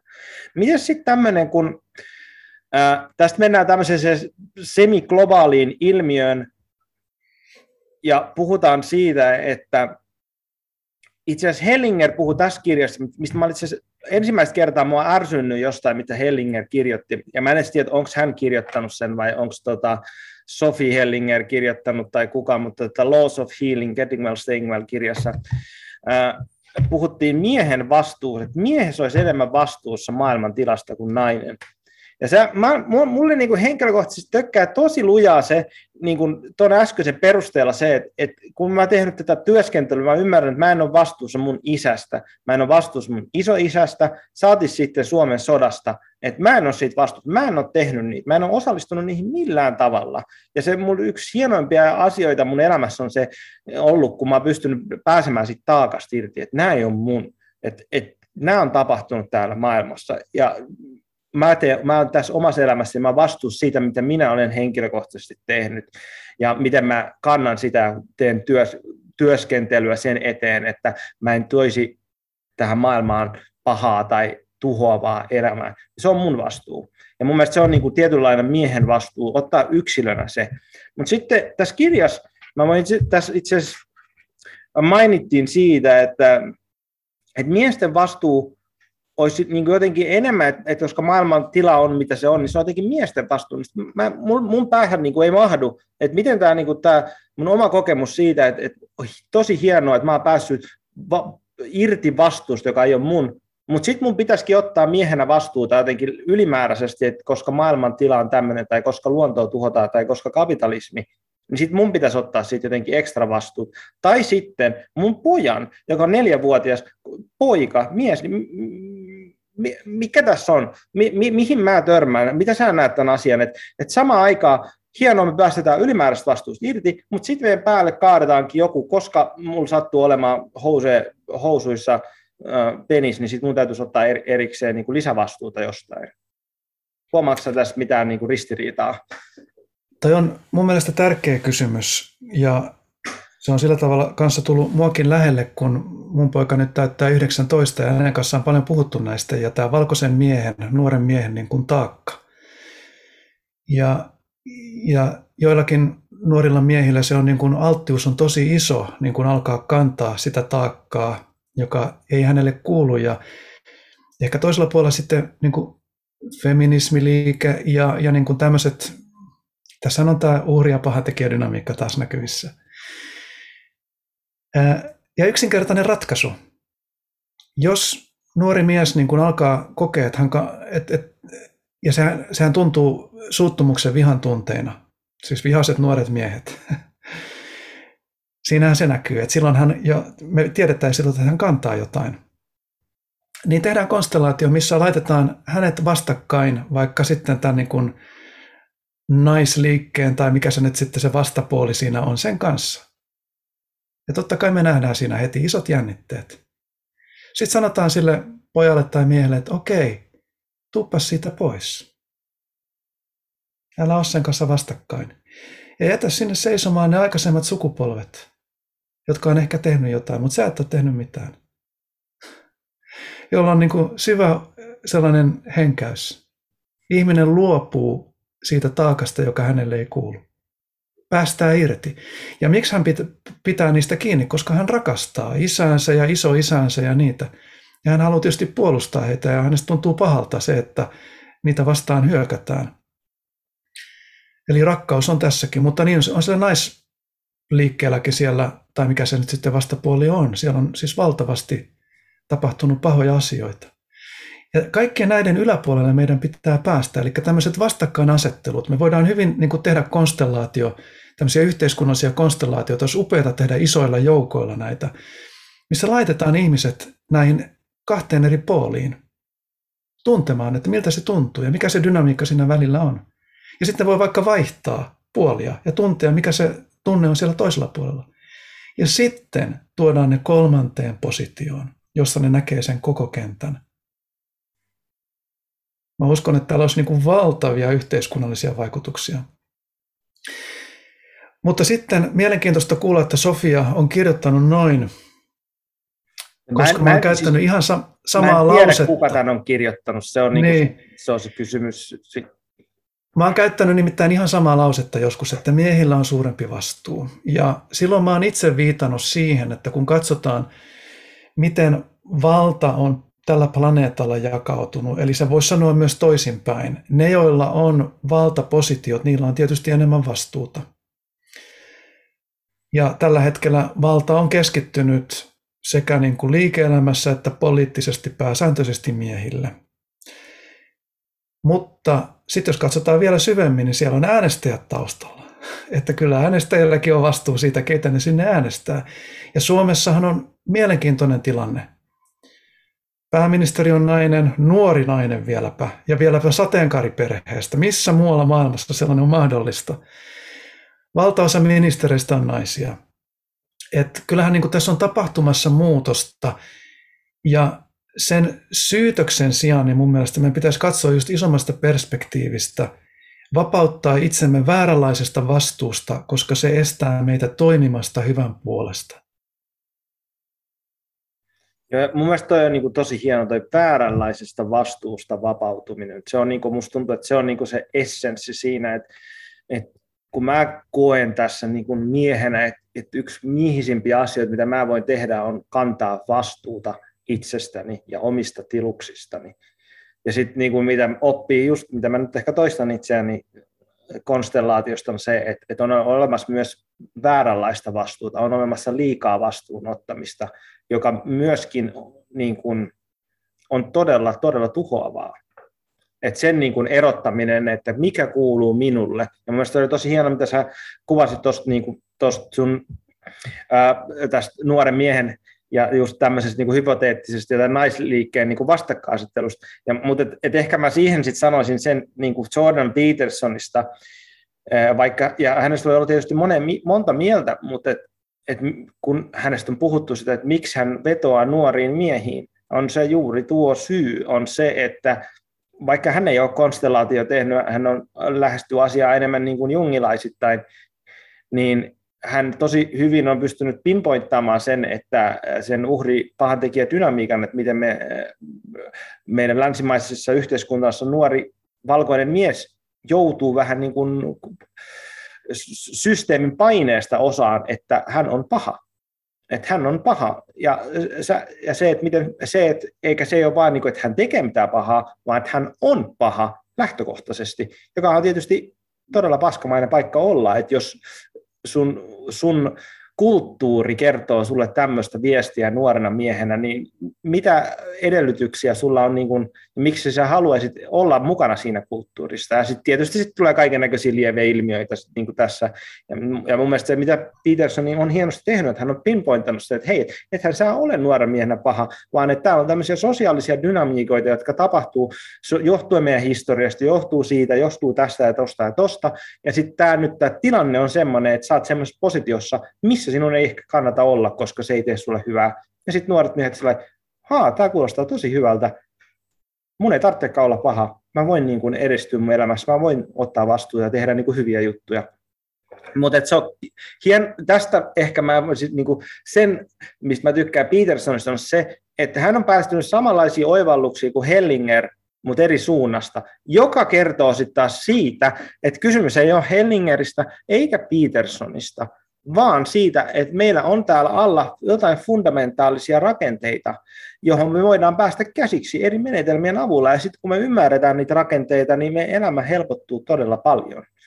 Ja mun se on niin se hieno, hieno juttu tässä taas konstellaatiossa, että se ei ole mystiikkaa. Hellinger ei ole mikään suuri kuru, jonka kautta me mennään tähän, vaan hän on havainnoinut, että hei, täällä on tämmöisiä. Mutta muut, muutkin on havainnoinut näitä, mutta eri kulmista, että hei, täällä tällaiset lainalaisuudet pätee. Just ja näin. Sit, joo, taas mä innostun juttelemaan. Mutta että, tota... Joo, ei, mutta sä oot musta niin kuin, tosi hienolla jäljellä ja, ja nyt mä alan niin kuin, oikeastaan innostua enemmän tästä uhri pahantekijä tematiikasta ja niin kuin, se varmasti jää muhimaan kanssa, että miten se tässä yhteiskunnassa näkyy. Mä itse kirjoitin äh, muutama vuosi sitten Petersonista aika kriittisen blogitekstin liittyen siihen, että mitä mä aloin havainnoimaan, mitä mun lähipiirissä alkoi tapahtua. Ja se oli hieno prosessi, niin kun mä kävin sitten kanssa häntä kuuntelemassa ja, ja tota, mä tein sitten konstellaatio myös Petersonista.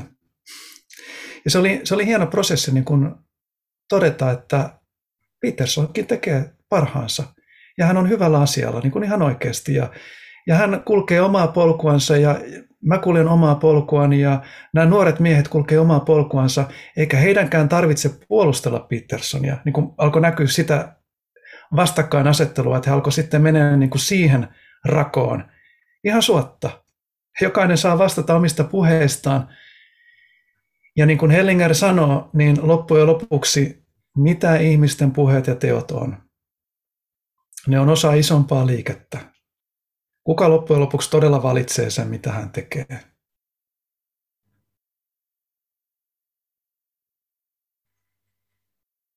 Miten sitten, tota, jos aletaan siirtymään tänne niin kuin loppuvaiheeseen tähän tota, meidän podcastiin, meillä on kohta pari tuntia täynnä tässä, ja tota, mä, mä en näistä mun kysymyksistä niin varmaan kysynyt ehkä kaksi, mä ajattelin pitkän liitet kysymyksiä, mutta me keskustelimme, meni niin hienosti niin kuin flowssa, niin mä en halunnut työntää siihen mitään niin kuin ylimääräisiä, mutta äh, tämmöinen niin kuin, äh, kun puhutaan perhekonstellaatiosta konstellaatiossa, niin on hyvä erottaa, että, että se on myös filosofia. Hellingerillä on oma filosofiansa ja sitten on erikseen on metodi. Nämä on kaksi eri asiaa ja tietysti niin kuin molemmat syöttää toinen toisiaan. Ja ää, mä filosofisesti on 95 pinnaa Hellingerin kanssa samaa mieltä, mutta sitten jotkut asiat tökkää. Esimerkiksi toi, mä en tiedä, sit, anteeksi mä en pomppoile, mutta sanon vielä kuulijalle sen, että Hellingerin työ ja filosofia on tosi paljon kehittynyt niin kuin vuosien aikana. Ja sitten mä tämmöisen Barry Grostin konstellaatioissa on käynyt tuolla Chicagosta tämmöinen konstellaatio-ohjaaja, ja hän puhuu siitä, että täytyy ymmärtää, että, että mistä Hellingeristä, minkä vuoden Hellingeristä me puhutaan. Että siinä on ollut, hänellä on tosi iso niin kuin, oppimisen kaari ollut itsessäänkin, ja sitten se, mitä no voin sanoa suoraan draama, mitä sitten siellä sanotaan, että hänen elämänsä loppupuolella ja hänen uuden puolisonsa ja kaikkien niiden kanssa on tapahtunut, se on ihan oma juttunsa. En halua mennä, joka ei mua edes kiinnosta niin paljon, mutta et, et Hellingerilla, Hellinger on sanonut paljon asioita, jotka niin kuin, mikä se contradictory, mikä se on niin kuin vastakkain toinen toisiaan. Alussa hän sanoi jotain, sitten hän sanoi, että no silloin se olikin mun ymmärrykseni, nyt mulla on joku täysi toinen ymmärrys. Niin onko sulla jotain henkilökohtaisesti semmoista, että kun sä olet opiskellut näitä kaikkia muita menetelmiä, että, että mikä Hellingerin ajattelussa olisi semmoista, että, että, että mitkä sä et allekirjoita, tai onko jotain semmoisia kohtia, missä sä että tämä on tosi paljon hyvää, mutta tämä juttu täällä, tämä ei, niin kuin, ei, ei toimi mulle. Onko sulla semmoisia tullut? Mä itse koen, että mulle tärkeintä on ollut jotenkin niin kuin, ymmärtää se ydin. Ja siinä yksittäiset asiat on sitten auttanut ja, ja jotkut on tosiaan Hellingerin aikana muuttunut, tai niin kuin hänen käsityksensä ymmärryksessäkin on muuttunut jossakin, mutta että mm, Mä olen aina yrittänyt niin kuin ymmärtää, siis en pelkästään Hellingeriä ja Hellingerin ajatuksia, vaan siis todella fenomenologisesti, kun me tehdään konstellaatioita, niin mun mielestä siinä on niin kuin se, siinä paljastuu aina niin kuin jotain uutta ja, ja niin kuin me päästään niin kuin käsiksi näihin dynamiikkoihin. Ja mun mielestä se on se Hellingerin ydin, että me voidaan todella olla läsnä sen kanssa, mikä oikeasti meitä liikuttaa. Ja se on tietysti elämänmittainen prosessi niin mä en osaa sanoa, että olisi niin kuin Hellingerin näissä pohdinnoissa jotain. Mä muistan silloin, kun mä aloin lukea 2000-luvun alussa hänen kirjojaan, niin siellä oli monia kohtia, mitkä tökkäs. Ja mun mielestä Hellinger oli niin kuin jossakin jopa brutaali. Niin kuin. Mutta sitten mä oon huomannut myöhemmin, että mä oonkin alkanut ajattelemaan samalla tavalla ja en tiedä, Mä itse koen, että se on ollut niin kuin mun irti päästämistä joistakin niin kuin semmoisista pinttyneistä käsityksistä ja mun oma kokemus on se, että mä oon niin kuin enemmän tullut semmoiseksi niin kuin, ää, liikkuvammaksi sen kanssa.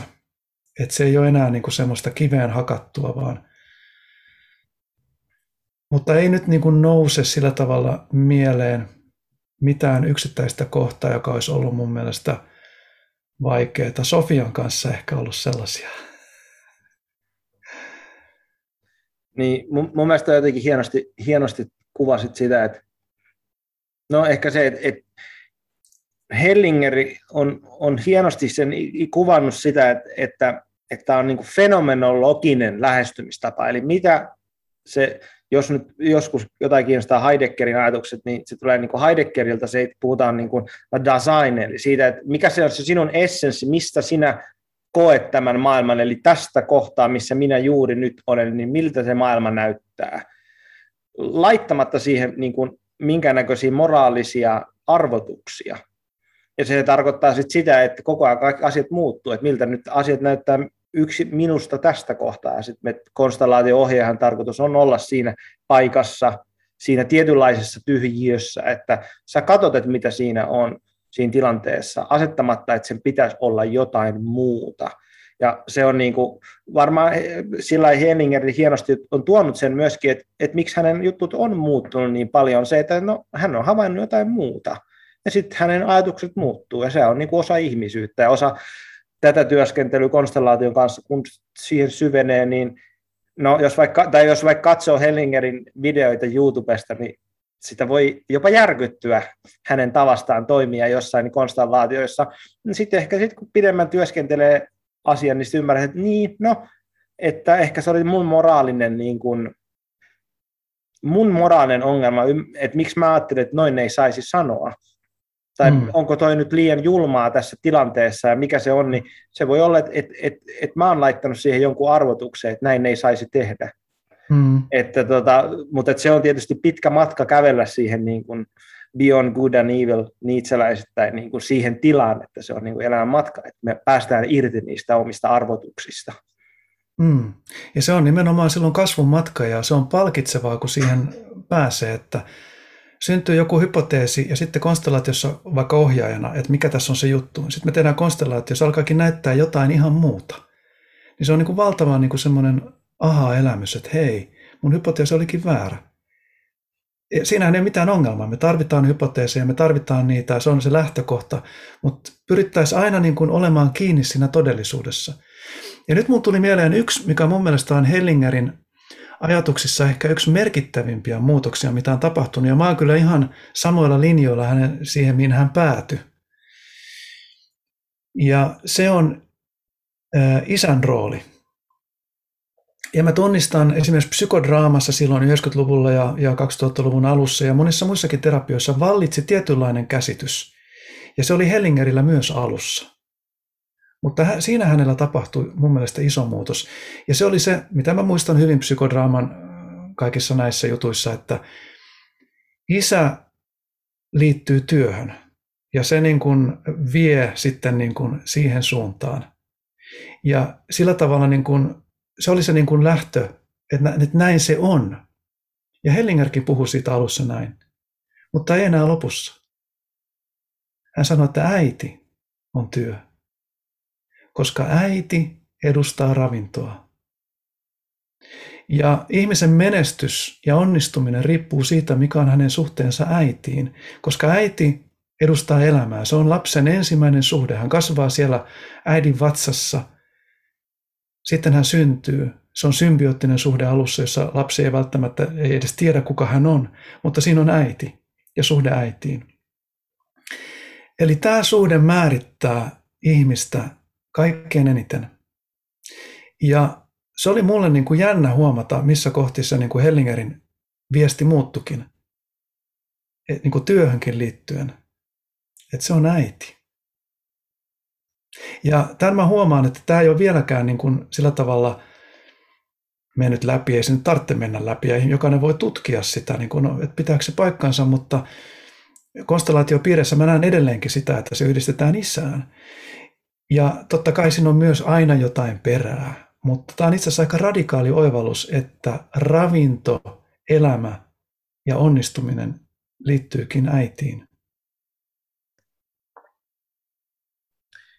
Tervetuloa takaisin Miehen mieli podcastin pariin. Pieniä teknisiä ongelmia. Multa loppu tietokoneesta tallennustila ja Zoomi pätkäsi meidän keskustelun sitten lyhyen. Ja tämä nyt tuleva pätkä niin on, on nauhoitettu viikkoa sitten tämän ensimmäisen jälkeen, että me ollaan keretty vähän mietiskelemään jo, että mitäs kaikkea tuli juteltua. Mutta tota, me haluttiin kumminkin nauhoittaa tähän tämmöinen lopetus. Ja tota, me juteltiin tuossa, tossa, että mikä olisi se sitten, että miltä, mihin suuntaan me viedään tätä loppuun. Ja kun tota, alku, puolella tässä podcastissa, niin me mentiin ehkä vähän enemmän sen kautta, että mikä on huonosti tai mitä suvuissa voi olla kaiken näköisiä haasteita, jotka sitten näkyy seuraavilla sukupolvilla, niin mikä se on sitten se toinen puoli siinä, että mitä hyvää meidän suvuista voidaan saada ja mitä hyvää me voidaan saada konstellaatioista ja ymmärrystä siitä, niin voisitko sä, Jani, vähän avata sitä toista puolta tästä asiasta? Joo, toi on hyvä pointti, koska sehän on se syy, että minkä takia me konstellaatiota tehdään, että, että mehän halutaan, että elämään tulee jotain positiivista muutosta ja, ja se, että kun sitä omaa sukuansa ja elämäänsä tarkastelee konstellaation avulla, niin siinähän tapahtuu eheytymistä ja paranemista ja se, mitä monet sanoo konstellaatiotyöskentelyn jälkeen, siis se, se kokemus on, sehän, sehän tuntuu niin kuin rintakehässä, se tuntuu koko kehossa semmoisena avautumisen tunteena, helpotuksena, taakkaan kadonnut hartioilta, että kun ennen se perhe niin aiheutti lähinnä ahdistusta ja, ja häpeää, niin nyt onkin ylpeä siitä omasta perheestään. Eli se on muuttunut se tarina ihan kokonaan. Kopernikaaninen käännös siinä tapahtunut ja, ja näkee niitä asioita ihan eri tavalla. Ja silloin myös näkee sitä, että mitä nimenomaan hyvää sieltä omasta perheestä on saanut, kun aikaisemmin on ollut sille ehkä sokea. Me ollaan saatu valtavasti meidän vanhemmilta ja meidän perheeltä. Melkein kaikki käytännössä, siis elämän myötä, mitä on, on heiltä tullut. Ja me myös voidaan silloin tunnistaa, niin kuin mun mielestä Jan Jakob Stam hyvin usein hienosti korostaa, hän on siis hollantilainen, erityisesti organisaatiokonstellaation erikoistunut, mutta tietysti täysin niin kuin perhekonstellaatiossa sisällä ja tekee sitä, niin hän hienosti usein sanoo näissä konstellaatioissa, että kun ihminen katsoo sitä vaikka vanhempaansa tai sitä tahoa siellä suvun historiassa, jonka kanssa on ollut, ollut jännitteitä tai haasteita tai on kantanut jotain sen puolesta, sen ihmisen puolesta, niin pyytää sitä asiakasta silloin sanomaan ääneen, että mitä positiivista myös on seurannut siitä, kun on tätä elämässään kantanut. Koska siitä on tullut aina jotain, me ollaan opittu jotain siitä, me ollaan saatu jotain ominaisuuksia, kehitetty itsessämme puolia, mitä muuten ei olisi tullut kehitettyä. Ja tämä niin kuin ehkä yleisellä tasolla, miten mä ainakin koen, että, että miten tämä niin kuin todella rikastaa ja täydentää elämää, helpottaa elämää. Mutta mikä on sun kokemus? Mulla tulee tuohon niin jat, jatkeeksi mieleen se, että että niin kuin, että totta kai kun me puhutaan terapiamenetelmästä, niin tai terapeuttisesta menetelmästä, niin se lähtee vähän niin kuin sen negatiivisen kautta, että mikä ei toimi. Mutta sitten taas se toinen puoli siinä on se, että, että, että ei välttämättä edes meidän tarvitse niin kuin ratkoa mitään toimimattomia asioita, vaan mun kokemus on myöskin, että mä oon tullut enemmän ainakin tietoiseksi periaatteessa siitä hyvästä, mikä on jo mitä, mitä mä en ole ehkä pystynyt niin kuin ottamaan vastaan sitä hyvää ja niin kuin näkemään sitä, että, että mä olen paljon mun isän kanssa varsinkin jutellut tästä, ja mun isä oli itse mun podcastissa, ja hän on, hän on myös perheterapeutti, ja, ja tota, ää, hän mun mielestä hienosti sen niin kuin jotenkin sanoi, kun mä tätä perhekonstellaatioasiaa menin, menin ja tai on, on olla juteltu tästä, hän, hän kysyi että että, että miksi täytyy koko ajan niitä, että mikä on huonosti, että mikä, mikä siinä on, että se täytyy niitä katsoa, ni, niihin katsoa. Ja sitten mä, no tietysti siinä on oma syynsä, mutta sitten mä jäin miettimään sitä, että, että niin, että, että kun hän on, hän on ratkaisukeskeinen terapeutti, joka niin kuin ottaa sen tietynlaisen positiivisen puolen, joka voi ehkä jossain suunnassa ajatella sillä, että se on niin kuin vähän niin kuin pinnallisempi, mutta toisaalta siinä on kyllä oma pointtinsa, että että niin, että, että kun mä oon ymmärtänyt, että mitä hyvää mun suvussa on jo, niin se on vahvistanut mua jo ilman, että mun, on sinänsä tarvinnut katsoa mitään niin kuin, mitä negatiivista mulla on, vaan enemmän vaan sen puolesta, että hei, että, että mähän saanut tällaisen asian. Ja mun vanhemmat ovat ollut tällaisia, että wow, että vitsi, että nämähän näkyy mussa ja mun elämässä.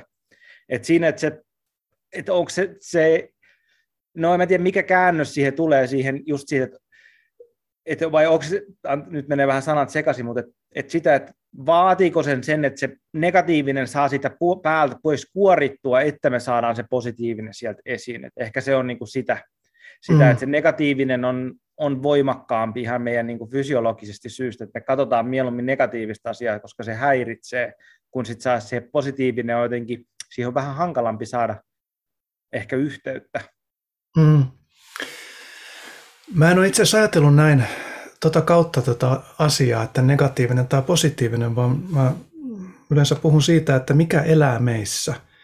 Että se on se, mitä me työstetään. Että jos meillä on niin kuin jännitteitä ja haasteita, niin kuin vaikeita tuntemuksia, niin se elää meissä ja sitä meidän täytyy työstää. Että me ei voida sitä niin kuin taikoa pois tai muuntaa joksikin toiseksi. Ja, ja nämähän on kaikki, mä en, mä en ehkä osaa ajatella niitä negatiivisena, vaan, vaan ne on niin kuin todellisuutta ja ne on kokemuksia. Ja, ja mä tiedän tämän konstellaatiotyöskentelyn kautta, että ne kaikki on rakkautta.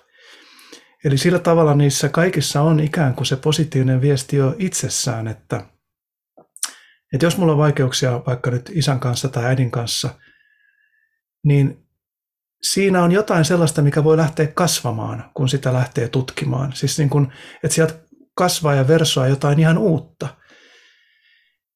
Et ehkä mä oon sen niin kuin tällä tavalla ajatellut, en niinkään positiivisen tai negatiivisen kautta. Mm. Hellingerhän on sanonut näin, että, että ne on nimenomaan haavat, jotka tuo ihmisen sieluun painoa. Että ilman haavoja niin ihmisen kasvu jäisi aika keveäksi. että sillä tavalla nekin voi nähdä niin kuin lahjoina. Ja, ja tästä ehkä tulee nyt yksi tärkeä pointti, mikä on ollut mulla ainakin tuossa mun konstellaatiotyöskentelyssä ää, aika keskeisessä roolissa. Ja se on pelko. Että me tunnistetaan, mis, mihin liittyy pelko. Ja pelkohan me, sehän pelkohan vie meitä poispäin.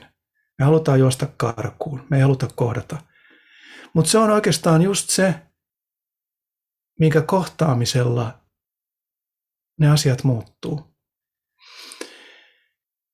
Mä sain tästä hienon opetuksen silloin Hellingerin luona, kun alkoi tämä koulutus, niin ihan ensimmäisten näiden alkusanojensa jälkeen Hellinger sitten niin kuin avasi tavallaan sen niin kuin työskentelyosan ja sanoi näin, että Kuka täällä on kuoleman sairas, tietää, että ei ole paljon enää aikaa jäljellä. Meitä oli siellä parissa ihmistä, kaksi ja puolesta ihmistä paikalla. Se oli hänen ensimmäinen niin kuin, kysymyksensä. Ja se oli niin kuin mulle, että oho, että tässä ei aloitetakaan mistään niin kuin kevyemmistä. Okei, ja sieltä nousi muutama käsi, ja sitten hän alkoi työskentelemään niiden kanssa. Seuraava, kun oli ne työskennelty, seuraava kysymys oli, että okei, kenellä on läheinen, joka on kuolemansairas. Ja sitten työskenneltiin niiden kanssa. Ja tämä mun mielestä hienolla tavalla demonstroi sitä, siis Hellinger hän oli lempeän rentoutunut koko ajan. Et siinä ei ollut niin kuin, sekin jo hänen läsnäolonsa oli jo niin kuin osa sitä, sitä niin kuin tilaa ja sitä työskentelyä, mitä siinä tapahtui. Mutta tämä niin mulle konkretisoi sitä, että okei, siellä, missä on isoin lataus, on se, mitä täytyy työstää. Mä oon joskus nähnyt konstellaatioita, missä on ohjattu sillä tavalla, että ihminen sanoo, että, että, että mulla on tapahtunut niin tämmöistä, että mä menetin mun vanhempani tai mä oon adoptiolapsi tai jotain, jotain tämän kaltaista. Niin ohjaaja sanoo, että okei, tämä on niin iso juttu, että ei oteta sitä tässä, vaan otetaan joku niin kuin pienempi juttu. Ja silloin mulla on ollut aina vähän niin kuin silleen niin kuin hiukan suu auki, että, että mutta hei, tuon takiahan toi tuli tänne. Niin tällä tavalla, kun mä oon sitä katsonut, niin mä en ehkä osaa sillä tavalla ihan sanoa positiivista tai negatiivista, että se on niin kuin ehkä hiukan vieras ajattelu mulle, mutta mä kyllä saan kiinni tosta. Ja, ja musta oli tosi tärkeä pointti, minkä sä toit esille, että me, meiltä jää tunnistamatta, miten paljon hyvää me ollaan saatu meidän perheeltä. Ehkä, ehkä mä niin hain siinä positiivisella ja negatiivisella sitä, että kun olen miettinyt sitä, että ihmisiä, jotka ei, ei, tar- tiedä, semmoista ole, ei tarvitse konstellaatiotyöskentelyä tai jotka on, vaikka menestyy elämässään tai asiat on tosi hyvin niin kuin lähtökohtaisesti ja he eivät välttämättä päädy tämmöisen niin kuin jutun äärelle, koska se ei ole niin kuin tarpeellista heille. Semmoisia löytyy tietysti maailmasta paljon. Ja sitten, jos puhutaan siitä, että on ollut tosi hyvä niin kuin esimerkiksi perhetausta ja sukutausta, ja semmoisia niin on olemassa totta kai tosi niin kuin terve, terveitä psykologisesti, emotionaalisesti. Niin kuin ole, ja sitten myöskin, että, että se monesti seuraa siitä, että, että vaikka esimerkiksi tulee kovin, kovin menestyviä lapsia niin kuin elämässään ja saa paljon aikaan. Ja mä oon miettinyt sitä, että mikä se on se positiivinen tai mm, positiivinen on väärä sana, mutta semmoinen, niin kuin, että kuinka paljon vahvuutta voi eheiltä vanhemmilta tai eheiltä suvulta tulla lapselle. Ja niin paljon, että se siitä seuraisi se, että hän ei et, ikinä etsisi tämmöisiä metodeita, koska se ei olisi tarpeellista? Vai onko tämä niinku ehkä mun tämmöinen utopistinen niinku teoria, että tämmöistä voi olla, mutta et, et se on niinku se, että et mitä mä ajattelen, että kun mä kysyn tuolta esimerkiksi tuolta kansainvälisestä tota, konstellaatiofoorumista, mä kysyin sieltä kysymyksen, että koska sä oot tehnyt tarpeeksi konstellaatioita, että mistä sä sen tiedät, että sulla tulee semmoinen olo, että okei, nyt mä oon tarpeeksi eheä, niin sanotusti. Ja sitten tietysti tätä nyt mietin niin kuin vanhempana itse, että mikä se on, että, että kuinka paljon mä voin, tai mi, millä tavalla minä ja minun, vanhe, minun puolison ja meidän suvut täytyy niin kuin linjautua sen lapsen taakse, jotta se voi kasvaa siitä niin kuin omaan kukoistukseensa ilman, että se tarvitsee mennä sen kautta, että okei, nyt luetaan kaivamaan näitä sukujen traumoja ja solmuja. Ymmärrätkö mitä mä meinaan? Et sillä tavalla, että et koska se konstellaatio kääntyy siihen, että se ei, ole, ei tarvitse enää niin terapiaa sinänsä, vaan että se, että se elämä on tarpeeksi vahva ja eheä jo sille seuraavalle sukupolvelle. Tuohon on vaikea mun mielestä antaa mitään niin kuin sellaisia ää, tarkkoja määritteitä, koska ää, elämä on yllätyksellinen ja, ja, ja ihmiset on rajallisia, että ja kun kyse on ihmismielen mekanismista, niin kuin siitä tarpeesta olla hyväksytty ja rakastettu ja kaikilla on siinä niin kuin jossain määrin niin kuin haasteita tai jäänyt, jäänyt, jäänyt vajaaksi. Myös menestyvillä ihmisillä, että, että kaikilla on niin kuin tavallaan sydänsuruja. Ja esimerkiksi sitähän voi vaikka menettää läheisen ihmisen, vaikka olisi itsellä ollut kuinka hyvä lapsuus, niin aikuisena voi menettää hyvin läheisen ihmisen ja se on iso juttu. Ja kaikissa näissä me voidaan silloin selkeyttää, että konstellaatio,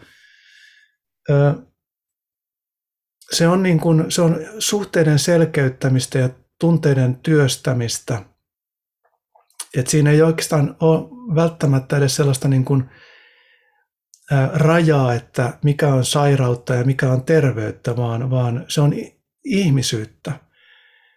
Ihmisessä on tunteita ja ihminen kiintyy toisiin ihmisiin ja, ja näitä me niin kuin työstetään. Että mä, mä näkisin, että niin kauan kuin ihmiset on ihmisiä, niin konstellaatioilla on tarvetta –